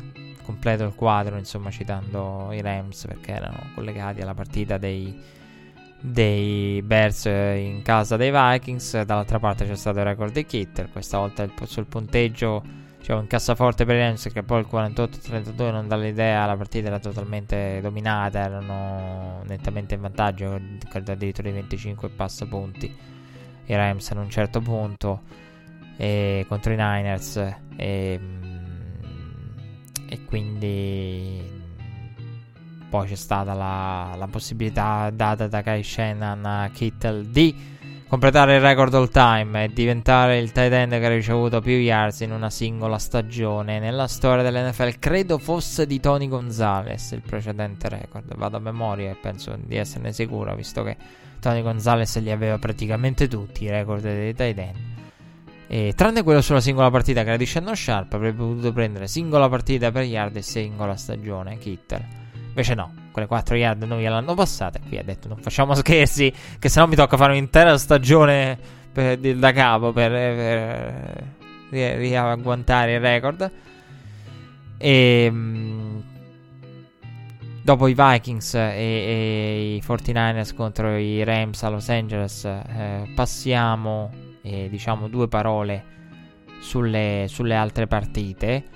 E, mm, con i Chargers che eh, hanno battuto i Broncos 23-9. Male Philip Rivers, un inizio difficile per i Chargers. Melvin Gordon è uscito dal campo, infortunato, accompagnato dallo staff medico in una partita che non poteva significare nulla visto che dall'altra parte dilagava e umiliava eh, i Raiders Kansas City quindi non c'era più possibilità di agguantare nulla se non eh, la seed numero 5 già bella che incassa forte partita che st- era stata in equilibrio. Broncos che nonostante le opportunità non raccolto non sono riusciti a raccogliere nulla. Broncos ricordiamolo orfani di Lindsay e poi insomma i Chargers hanno allungato di un possesso sul 16 a 9 con eh, il, la conversione da due punti per il potenziale meno 3 convertiti trasformata in due punti dall'altra parte del campo da Casey Hayward.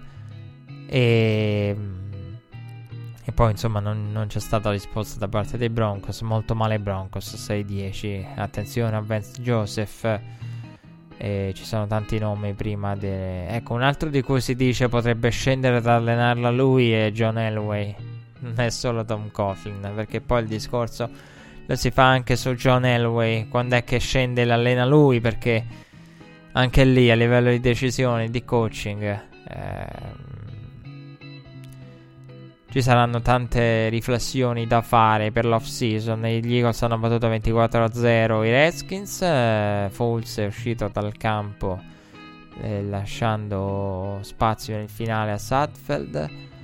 E Falls che come detto è uscito dal campo infortunato e non ho notizie particolari su Nick Falls però non credo che eh, ci siano problemi per quanto riguarda il futuro e il wildcard round contro i Bears i, dominati completamente i Redskins. Gruden ha provato per Washington a smuovere le acque cercando anche quarti down improbabili per, per fare qualcosa per mettere qualche punto sul tabellone che cosa che non è avvenuta. E mm, degli Steelers parliamo dopo Seahawks hanno battuto 27-24 i Guardians. Guardians si sono ritrovati in avanti. Due punt eh, bloccati. Uno sporcato l'altro bloccato.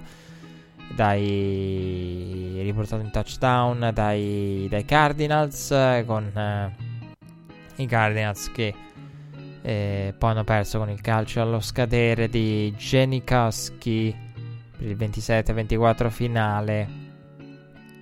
Con eh, una partita veramente difficile per i Seahawks contro i Cardinals. Francesco record per touchdown passati nella storia della franchigia per Russell Wilson. Una partita che è rimasta in equilibrio fino alla fine, è stata più divertente de- del previsto. Poi insomma Seattle all'ultimo ha pregato per poterla chiudere con quel film perché ovviamente nessuno aveva l'intenzione in questa diciassettesima settimana soprattutto le squadre che dovranno affrontare il wildcard round come Seattle che non poteva fare nulla era sicura della propria posizione al wildcard round non poteva fare nulla come detto di andare all'overtime non avevano alcuna intenzione e sono rimaste le, le, le partite finali, le, le partite più importanti per certi versi di questa settimana, senza nulla togliere a chi giocava per l'orgoglio, ma non ci interessa a chi, soprattutto chi giocava per i playoff. Ovvero i Browns, eh, ovvero i Ravens in casa contro i Browns. E i Pittsburgh Steelers. Degli Eagles abbiamo parlato, che hanno approfittato della vittoria dei Bears su, sui Vikings. Eagles che con Nick Foles approdano ai playoff. Nick Foles di cui si parla insistentemente, il tag, il tag, i 20 milioni per poi cercare una trade. Anche lì bisognerà capirlo. Tante riflessioni hanno fatto. In settimana ha parlato Doug Peterson a proposito di, di Carson Wentz. Ha detto che non ci sono dubbi, non c'è controversia e, ma sono assolutamente convinto di questo anche io. Credo che veramente debba fare continuare la propria avventura anche in questa postseason Nick Foles. Contro i Bears non sarà semplice farlo. Veniamo a, ai Ravens contro i Browns. Eh, collegata a quella partita c'è la partita degli Steelers e poi al 33 a 17 dei Colts contro i Titans. E I Ravens hanno rischiato una partita oscena per quanto riguarda l'arbitraggio. Challenge. Allora, non capisco come. Cosa abbiano visto. Allora, eh, sono stati rubati due touchdown, uno per squadra, quindi non c'è. Non so, favoritismo arbitrale, aiuti arbitrali. E. Nessuna direzione, però veramente oscena. Con quell'ultimo drive con due review e due catch al limite. E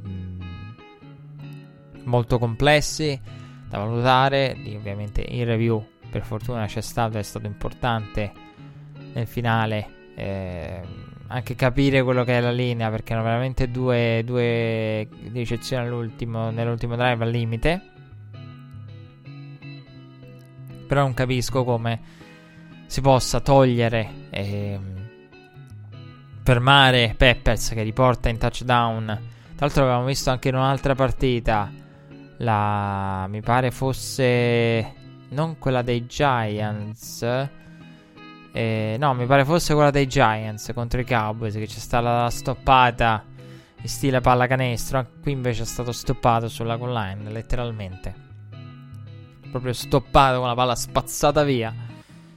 Eh, Lamar Jackson, ma eh, Peppers fermato con il campo aperto per un ritorno potenziale. Eh, da 6 punti più extra point per il recupero del touchdown che in un momento in cui era sotto i due possessi Bra- il Cleveland è stato fermato dal fischio arbitrale che non ha lasciato proseguire. Dunque il review ha potuto solamente ridare palla ai Browns. E poi c'è stato il touchdown eh, tolto dal tabellone per una pena- penalità un holding eh, un'interferenza offensiva e sul touchdown corso da Lamar Jackson che non stava né in cielo né in terra.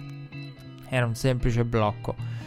Non so come mai l'abbiano chiamato come interferenza. Veramente in confusione la crew che ha arbitrato questa partita. Partita vinta, vinta dai Ravens che hanno conquistato la North. E mm, volevo dire a proposito dei Ravens che è una partita in cui Cleveland all'inizio ha sofferto tanto. Baker Mayfield che non mi è piaciuto a tratti, nel senso che ha regalato secondo me eh, gli intercetti di Baker Mayfield. L'intercetto, il primo intercetto è stato veramente un intercetto ingenuo. Baker Mayfield deve limitare questi lanci, questi blackout mentali e decisionali.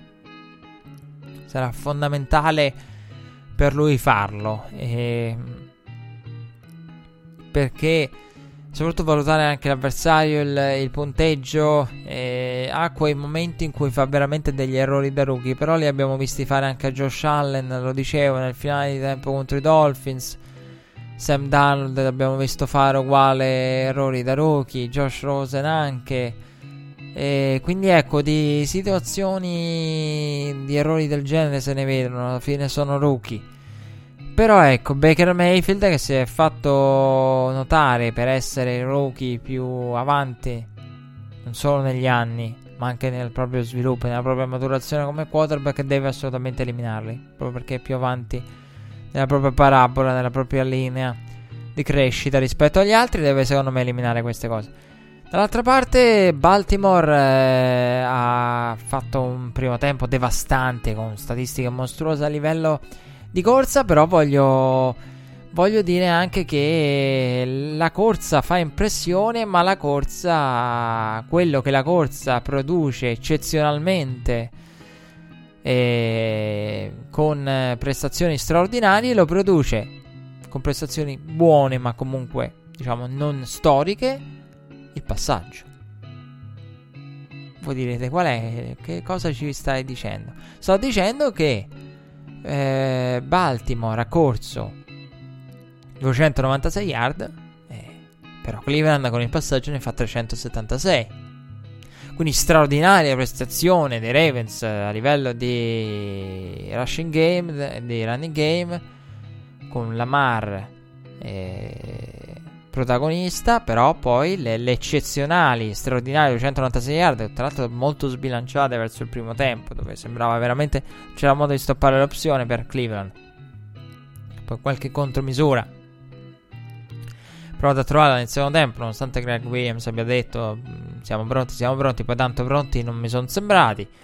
Però ecco, la, la, Baltimore che ha giocato una grande partita, poi insomma ha visto i fantasmi della, della scorsa stagione con la difesa che concesse il touchdown a Dalton e ai Bengals, suicidandosi su quarto down, su situazioni di quarto down l'anno scorso. Quest'anno è riuscita a evitarlo. E molto bene i Ravens, eh, molto bene Lamar. E l'unica, ecco, voglio dire una cosa: Lamar da 14 su 24, 179 yard passate, 20 portate e 90 yard corse con due touchdown. Avrebbe potuto avere di più. Poi, insomma, 12 portate, 117 yard per Dixon. Cass Edwards con 76 yard su 12 portate e in ricezione leader Mark Andrews, anche questo non sorprende, con la Mark Jackson. Under center. E, mh, voglio dire, una buona partita da parte dei Ravens. Un gran finale da parte dei Ravens, una difesa veramente dominante, secondaria, la pressione c'è tutto. La difesa è di altissimo livello, una difesa da titolo. E addirittura. E lo si può dire con tranquillità. E, mh, voglio andare a un challenge. Baltimore ha corso l'opzione su terzo e 5 in almeno ne ricordo due circostanze. Io non so se questa cosa la puoi fare quando sei sotto nel punteggio, soprattutto quando nel punte- sei sotto nel punteggio e ti costa tanto a livello di cronometro. Quindi quando significa anche lasciare scorrere, non fermare il, nemmeno il cronometro. E però voglio dire, che se è giusto da un lato che nasca il dubbio, ma cosa può fare Lamar Jackson sotto nel punteggio? È anche vero, quindi uno potrebbe dire, non, non potrei, uno potrebbe dire, non, potremmo non fidarci di Lamar Jackson sotto nel punteggio, giusto? Però è anche vero che in questa situazione non, Lamar Jackson non ha fatto nulla per non farci fidare di lui. Perché? Perché sotto nel punteggio non c'è mai stato. Altrimenti su terzo e 5 non corri l'opzione. Se sei a pochi minuti dalla fine del quarto quarto. Sì, diciamo sono stati sotto contro i Chiefs, però lì è un caso eccezionale di una partita che insomma poi diventa cruciale la gestione del penultimo possesso. Quella poi fu. Però io voglio andare al challenge.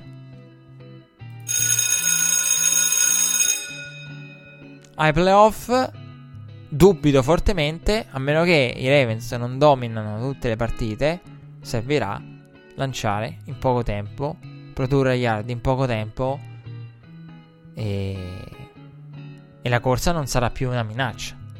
Cioè ci saranno quei i down che anche per lo stile di Baltimore, in posizione di Baltimore, le opzioni che ha Baltimore, la read option su tutte, diventeranno down di passaggio sicuri. Cioè ci saranno, mm, perché eh, per una squadra come Baltimore che ha tante opzioni, il numero di down in cui sicuramente un passaggio si riducono. Di sempre rispettare tutte le varie opzioni, però ai playoff ci saranno dei momenti che ancora non abbiamo visto, in cui ci saranno situazioni di down di passaggio, di down di passaggio sicure. Perché arriveranno, a meno che Baltimore non guiderà ogni singola partita o sarà comunque nel giro di un possesso, no, 10 punti. Nella parte centrale. Comunque un possesso alla fine dove poi ancora, magari con un cronometro che ha tanti minuti ancora sopra, può provare a gestirla normalmente. Arriverà il momento in cui dovranno trovarsi in una situazione con i down di passaggio sicuri, in cui la difesa lascia spazio lascia proprio non un cuscino, tutto il divano e dice adesso devi lanciare e lanciare anche profondo, perché quella è la linea del primo down. E lì io ho dei forti dubbi sulla Lamar Jackson. Ma perché sono tanti quarterback NFL di cui avere dubbi in certe situazioni. Però è anche vero che l'opzione non la si non, non, si ha il tempo per prepararla e i giocatori non sono abituati e abboccano, sono abituati a reagire guardando e tenendo d'occhio una sola opzione e, e quindi si trovano completamente ad abboccare in maniera clamorosa alla, alla read option. Quindi la read option è una cosa per cui in NFL ovviamente non prepari, non costruisci una, una difesa apposita perché la incontri magari una volta sola con i Ravens. No. E in questo momento, ma non è detto, cioè, in futuro spero per Lamar che i Ravens diventino anche altro perché, ripeto, a me Lamar Jackson non so quanto sta piacendo se mi sta piacendo adesso. Però mi piace l'idea di un Lamar che, la, che spara anche la bomba o che aggredisce anche con i passaggi. Che non è il pass- Lamar la passata della settimana scorsa. Cioè, nel senso, se lo standard è il nulla, io dico proprio un Lamar che può anche di braccia fare 300 yard senza problemi. Con qualche bomba e là e con qualche innesto esplosivo. Quella è la cosa che mi affascina a lungo termine. Però ecco, quindi, se è vero tutto questo, è anche vero che Lamar Jackson al momento non ci, ha, non ci ha eh, dato elementi per cui non ci dobbiamo fidare di lui. Stiamo parlando di situazioni che non ci sono state. Quanti sono stati i down di ovvio passaggio della stagione dei Ravens? Nulla. Terze e 5 di ieri erano corse. Terzi e 6, terzi e 7. Però arriverà un momento in cui non sarà terzo e 7, sarà terzo e 10, primo down da ottenere a tutti i costi e non si può più correre. O terzo e 10 più. Quindi ecco, sono quelle situazioni che, che sono qualcosa di, di cui non abbiamo ancora elementi.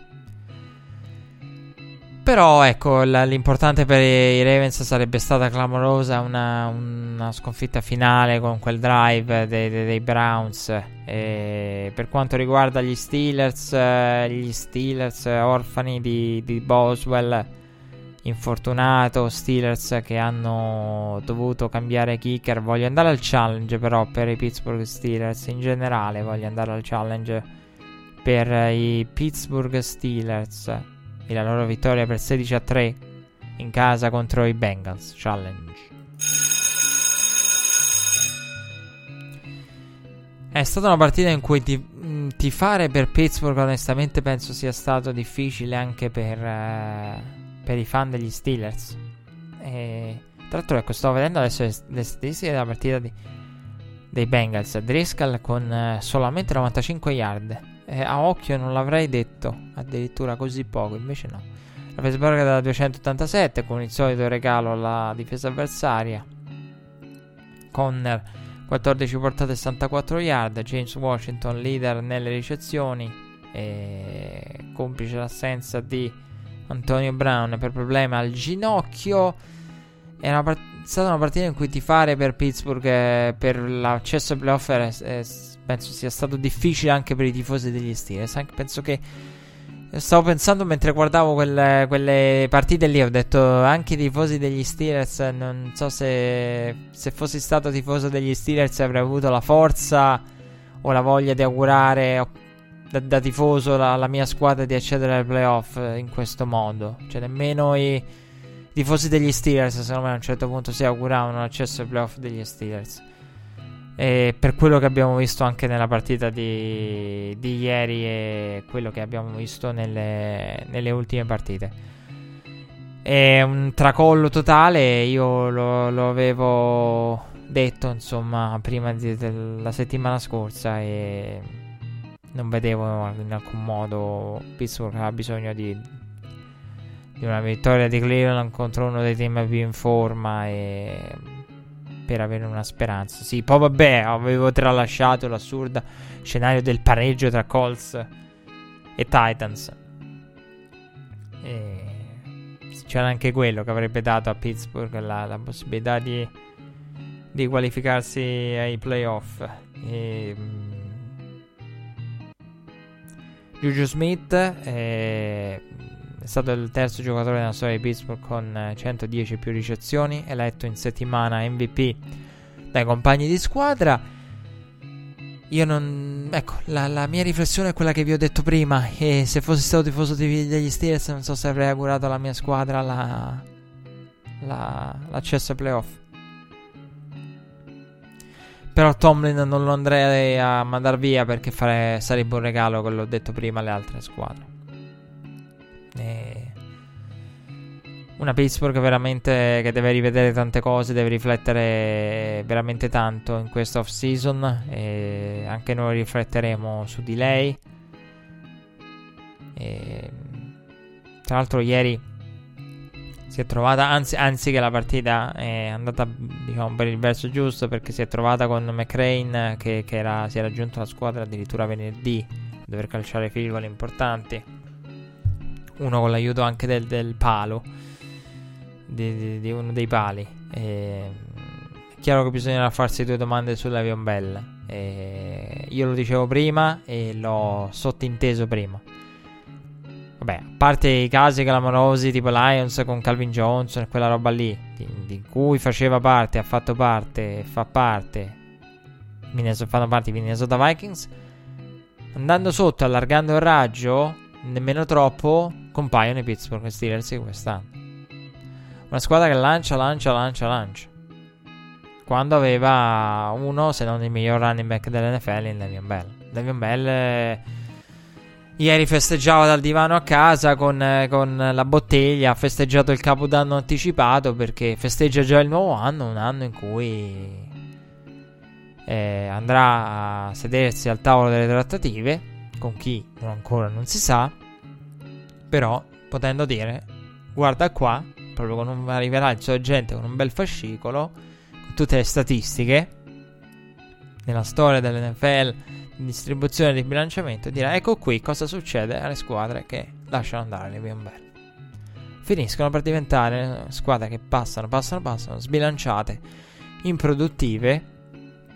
In tutto nonostante l'ho detto, Jojo Smith, MVP, Jojo Smith che in, ad un certo punto della stagione diciamo, è arrivato ad essere non Antonio e Giugiu, ma Antonio e Giugiu sullo stesso piano, quindi non il 2 uh, di Antonio Brown, ma un 2 complementare ad Antonio Brown, non il 2 sotto Antonio Brown che approfitta di lui e dei raddoppi che attira.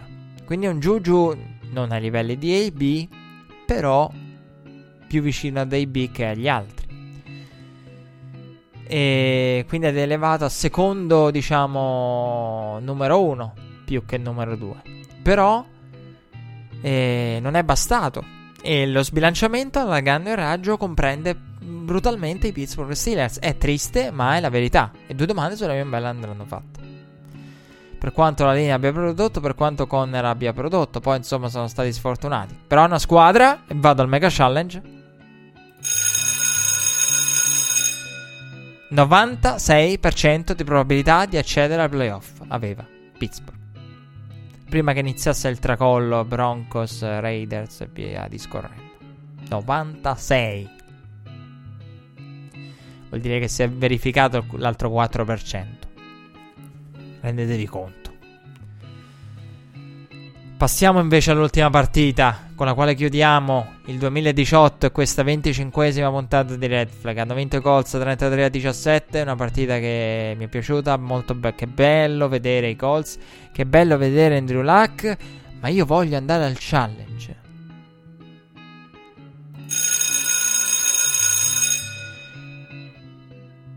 Ho parlato settimane fa de, di Andrew Luck, eh, dei record di sec eh, di, di, di, di, Dan Marino, partite senza subire sec, eh, anche nelle ultime due non ha subito sec in Indianapolis. Abbiamo parlato di Frank Reich, del terzi down, del pacchetto riportato, di come ha saputo lavorare con Luck, della fiducia, dell'entusiasmo di Luck, che a fine partita ha detto che insomma si diverte, gioca il gioco più bello del mondo e tante altre cose. E, ehm, però eh, non abbiamo parlato di Nelson, non solo di Quentin Nelson, ma di tutta l'operato della linea. E, però mi piaceva far andare una cosa, cioè quando io ti presentavo Nelson e dicevo questo qui sposta la gente 4-5 yard indietro e ogni blocco, ogni, un blocco su tre è un pancake block, cioè proprio lo stand, l'avversario praticamente lo, lo, lo rimbalza. Ce lo sta facendo anche in NFL, eh. Ora io non l'ho detto, però magari se non avete seguito i Colts è importante precisare questa cosa, perché ieri la partita di ieri mi ha fatto ricordare, dire, va, va specificato che, che, quelle cose che abbiamo detto le sta facendo anche in NFL. Come se con Malcre ha riportato vari vari il proprio gioco in NFL. Eh. Due che come sono arrivati generazionali, tali sono stati perché hanno riportato tutto quello che avevano. Nelson e, e, e Saquon Barkley. Quindi molto bene i Colts. Luck mi, è... mi, piace vedere Andrew Luck. Ieri ha commesso una quantità di errori. Poi c'è stata tutta quella pa- fase confusionaria della partita con eh, il, il eh, intercetto, il fumble al suo ritorno. Poi i Colts che ridanno palla, come detto. Mh, mm, tre turnover consecutivi. Natale. Poi contro Natale dall'altra parte. Tra l'altro, ieri a proposito di Natale di, di Capodanno e di, di Befane. E, mamma mia, che brutta quella giocata di Addai nella partita contro i Broncos. E, mm, Addai al quale ho rivolto parole poco carine. E purtroppo ci sono questi, questi giocatori. Anche ieri Adore Jackson, grande ritorno, per cari- grande ritornatore, per carità. Però c'è questa mania. Lo abbiamo visto anche nelle partite, in partite importanti. Montgomery ci ha perso il posto, eh? è stato tagliato dai Packers per, per, anche per questo. Soprattutto. Gente che continua, io l'ho detto anche settimane fa, mi pare, che continua a dare intercetta nella endzone e poi cerca il pitch dopo essere... Ma touchback e riparti dalla linea delle 20, cavolo. Ma che roba, che è quella cosa oscena? Ma che è quel pitch? Ma che è rugby? Ma che non... Manco nel rugby, ma non so, un pitch laterale, no? con pessima comunicazione, in caduta, non, non, non ho più palede, cioè, quando poteva benissimo inginocchiarsi, intercettato nella Enzo in Keenum, touchback, fine. Anche ieri, a Dari Jackson, su, o ti togli. De, de, de. Quando c'è un punt, le cose da fare sono due: prendere quella cavolo di palla o togliersi dalle palle. Questo potrebbe essere un detto, no? Per gli allenatori italiani viene anche bene il gioco di parole. Prendi la palla o togliti dalle palle. Non perché quella via di mezzo la prendo, non la prendo. Ah no, forse ho fatto male. No. O una o l'altra, senza via di mezzo. Nel football le vie di mezzo non esistono. Prima parlavamo degli infortuni, non si può giocare a mezza velocità. Per questo si ha paura del lo faccio giocare, però non si deve infortunare, mi gioca a mezza velocità, faccio anche peggio. Le vie di mezzo del football sono il male. E quindi ecco, nonostante tutto questo, eh, Harry è stato neutralizzato. Gabbert è stato molto impreciso all'inizio, ha fatto qualche lancio nel secondo tempo, poi è stato doppiamente intercettato nel finale per eh, neutralizzare qualunque speranza di rivolta dei Titans che a un certo punto si trovavano sotto di 7 e nessuno palla in mano e nessuno sapeva come cavolo c'erano arrivati. Eh, bel mese di dicembre di, di, di Henry con eh, con Derek Henry che eh, ha trovato in questo mese 600 yard aveva prima di questa partita oltre 600 yard, più di tutti gli altri mesi quasi messi insieme. E però in questa partita non sono riusciti i Titans a, a correre per poi lanciare. Poi è arrivata la pioggia a Nashville che ha aiutato un po' i Titans in questo senso. Un Andrew Luck con qualche errore ha detto si tratta di fluke, l'ha definita l'intercetto di Andrew Luck all'intervallo. Frank Reich, eh, insomma, un, un passo falso, una, un'eccezione. Un, un'imperfezione insomma umana che capita a tutti, che non si ripete, era un caso eccezionale, straordinario. E un Andrew Luck che insomma ha fatto una buona partita, poi aveva tutto il tempo perché dall'altra parte le assenze in difesa dei Titans si sono viste. Poi io avevo detto la settimana scorsa Mariota, non Mariota, sembrava che Mariota dovesse stringere i denti, poi in realtà è arrivata solamente due giorni prima della partita la comunicazione che a partire sarebbe stato Blaine Gabbert e poi insomma e che la partita, a partire con Glenn, Blaine Gabbert, a partire, questi sono i classici momenti di, di, di confusione alla Fantozzi, italiano, infame, e che andrebbero messi nella, nel, nel, meglio dell'anno, magari per il fine 2019 lo faremo. Dicevo, la partita, la, la, l'avrebbe partita, la partita Gabbert e a quel punto si era capito che la, la partita era bella che partita.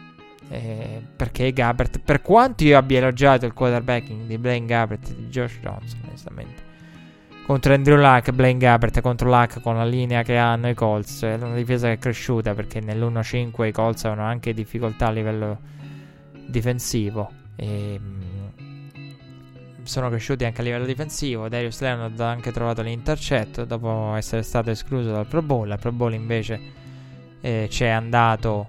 Eh, e ci andrà, anzi, Quentin Nelson, primo lineman eh, rookie dal 2014, il predecessore era stato eh, a tal proposito eh, Zach Martin, quindi questo per capire di che uomo di linea stiamo, stiamo parlando. Per quanto riguarda i Titans, eh, si sono viste buone cose a livello difensivo con Brebel, poi le assenze nel, front 7 hanno decimato la squadra. Eh, Malcolm Butler è, com- cominciato a giocare ad alzare il proprio livello tardi. Quando è stato per eh, Pro Football Focus, mi pare l'abbia classificato nei, nei, primi mesi di stagione come il peggior cornerback della lega. Eh, con un numero minimo di snap giocati pari a X. E quindi parlavamo di, di, di una cosa del genere. E poi insomma il livello è un po' cresciuto. A livello offensivo, la Fleur eh, io non lo so giudicare. Eh, però io penso, io sono contro, vado controcorrente. Per me Matt LaFleur ha fatto un lavoro al di sotto delle aspettative. Nel senso che mh, mm, non so se si è alla fine della gestione Vrabel del nuovo staff con la Fleur preso da, da, da, da vi ricordate, dicevo, si cerca nei precedenti video di McVeigh la Flor è uno che ha trovato il ruolo, è stato scelto da Vrabel e dai Titans proprio perché faceva parte delle vite precedenti di McVay. Quello che, che vedremo anche in questa off-season, coordinator che arriveranno dalle vite precedenti, presenti e future anche di McVay magari. E, ehm, però ecco, e non so perché Mariota ha fatto vedere delle buone partite. Quella contro i Cowboys, forse una delle partite più mature di Marcos Mariota. E, però è anche vero che Mariota ha giocato tutta la stagione praticamente da infortunata, volendo esagerare, il che cambia radicalmente il giudizio su di lui. Però ecco, la Flor, se c'era l'idea di sfruttare Mariota, i playmaker, ha fatto bene Tennessee, la, la striscia di, di, passaggi completati. A proposito di striscia, Nick Foles ha scatenato con eh, serie, la serie di completi alla Philip Rivers eh, scatenato proprio Nick Foles ieri. Dicevo, ha fatto anche la striscia Mariota dopo Rivers nella stessa, gio- nella stessa week. E probabilmente Nick Foles questa di questa settimana. Però ecco, la, se abbiano fatto un salto di qualità con Mariota a lungo termine sia una cosa buona per Mariota, non lo so. La Flora secondo me è un buon coordinator. Però io questo grosso passo in avanti, se vi è un passo in avanti da Mariota non, non, non l'ho visto. Onestamente non l'ho visto. E diciamo che c'è più. Il futuro è più roseo. Però è anche vero che il futuro non è immediato, non è playoff. Quello che dicevo, ma per Mike Brebel sarebbe stato difficile. Io l'ho detto dall'inizio. Via Melarchi, ma attenzione, Brebel non riporta i Titans ai playoff. E invece ci andato molto più vicino magari di quello che pensavo. Mi aspettavo una Tennessee in lotta fino alla sedicesima settimana, non fino alla diciassettesima con con la partita da vincitore entra ai playoff, perdente va a casa. Quindi il winner go home finale non me l'aspettavo. Però ecco, bisogna riflettere su Mariota e ha giocato tant- tutto l'anno praticamente infortunato. Quindi bisogna riflettere su questo. La difesa ha fatto delle buone cose, poi insomma è stata per larghi tratti la miglior difesa. Poi purtroppo le assenze nel football decidono tutto. Siamo arrivati alla fine di questa venticinquesima, nonché ultima puntata del 2018. Cambieremo, diciamo, struttura leggermente per i playoff. E, e, poi, come detto, finiti i playoff, eh, Red Flag si fermerà per un brevissimo periodo, roba di settimane, giorni, anzi. E poi riprenderemo. Quindi questo lo ricordo perché se siete terrorizzati dall'idea di Red Flag, Red Flag non si ferma più. Continuiamo e facciamo il punto a fine stagione e ri- ri- ripensiamo un po' il tutto. Proprio perché l'idea è di cancellare, anzi, è praticamente già cancellata. La, la, la, la denominazione originaria di, di, Red Flag, ovvero di podcast dedicato alla. No, podcast dedicato a tutto off season, regular season e anche playoff, perché a quello ci stiamo avvicinando. Siamo arrivati alla conclusione di questa ultima puntata del 2018. L'appuntamento è per i playoff. L'appuntamento è per la prossima puntata. E andiamo a dare un'occhiata al calendario playoff. Poi ci lasciamo andare in auguri e ringraziamenti. E... Quindi Dicevo, andiamo a, a vedere il calendario per il Wildcard Round, il Wildcard Weekend, che comincerà sabato alle 10.35 orario europeo, nostro orario, con i Colts in trasferta a Houston all'Energy Stadium per la wildcard della prima wildcard della AFC, poi la NFC in scena la sera, la notte, alle 2 di notte, 2.15 con i Seahawks in trasferta ai Cowboys. Abbiamo parlato di queste partite, come abbiamo parlato, non ne abbiamo parlato, ma ne parliamo adesso. Dei Chargers in trasferta contro i Ravens eh, domenica alle 7. Eh, orario eh, come detto europeo a Baltimore Chargers che eh, dicevo prima la NFL non è in grado di preparare prepararsi contro la read option perché la read option è, eh, non, non, è in grado di non c'è il tempo per, per prepararsi alla read option però però però eh, i Ravens hanno affrontato i Chargers la settimana scorsa. Li riaffrontano dopo praticamente due settimane. Quindi hanno un'altra opportunità hanno già eh, c'è questo rematch e sono una delle squadre che ha visto recentemente ha visto i Ravens di Lamar e credo la prima squadra a riaffrontare, non vorrei dire una cavolata, vado a memoria, ad affrontare i Ravens di Lamar per la seconda volta. Credo. Quindi ecco, e... Mm, avranno la, l'opportunità di una seconda chance contro la, la Red Option i Chargers. E poi a chiudere tutto ci sarà la sfida di domenica sera delle 10.40 orario italiano con gli Eagles in trasferta a Soldier Field di Chicago per affrontare i Bears e a completare la wildcard di tutta la NFL e della NFC. In particolare, queste le partite e siamo arrivati alla, alla conclusione. Eh, per quanto riguarda, diciamo, pronostici, io mi aspetto onestamente. Eh, sono tutte belle partite. Mi aspetto i Bears con gli Eagles, forse sono quelli che. che hanno sulla carta il, il favore de, lo sfavore del pronostico maggiore rispetto ai Bears. Eh, perché i Bears veramente hanno fatto una grande impressione anche ieri. Eh, i Chargers hanno un'opportunità contro i Ravens e secondo me è un'opportunità grossa. Chi esce da questa sfida fa paura a tutte all'interno della AFC. Chi esce da quella sfida lì. Eh, attenzione ai Cowboys che tutti danno per morti contro i Seahawks perché per me è una partita molto più equilibrata e dico attenzione a, a Dallas anche. Eh, non dimentichiamoci di quello che può fare Dallas in casa e da, dal periodo da cui viene. E per quanto sì, il vantaggio di quarterback sia per i Seahawks, dall'altra parte attenzione Colts contro i Texans, perché veramente in quella partita può succedere di tutto e perché i Colts eh, avevano perso la prima contro i Texans e hanno vinto la seconda contro i Texans. Hanno perso la prima contro i Tennessee e hanno vinto la seconda contro i Tennessee. Quindi 1-1 in stagione tra Texans e Colts e l'ultima l'hanno vinta i, i Colts. E e poi perché Texas nell'ultimo del periodo non è che abbiano ben impressionato, però alla fine le vittorie l'hanno portata a casa, come quella dei Jets sudata contro i Jets sudata. L'hanno portata a casa. È arrivato il momento di chiudere qui il 2018 di Red Flag. Un ringraziamento a tutti coloro che hanno seguito questo podcast durante l'anno solare 2018. Un ringraziamento a tutti coloro che hanno, eh, che hanno sostenuto il, il podcast, eh, che hanno eh, commentato, eh, fornito pareri, recensioni, ehm, suggerimenti per migliorare, quindi anche critiche.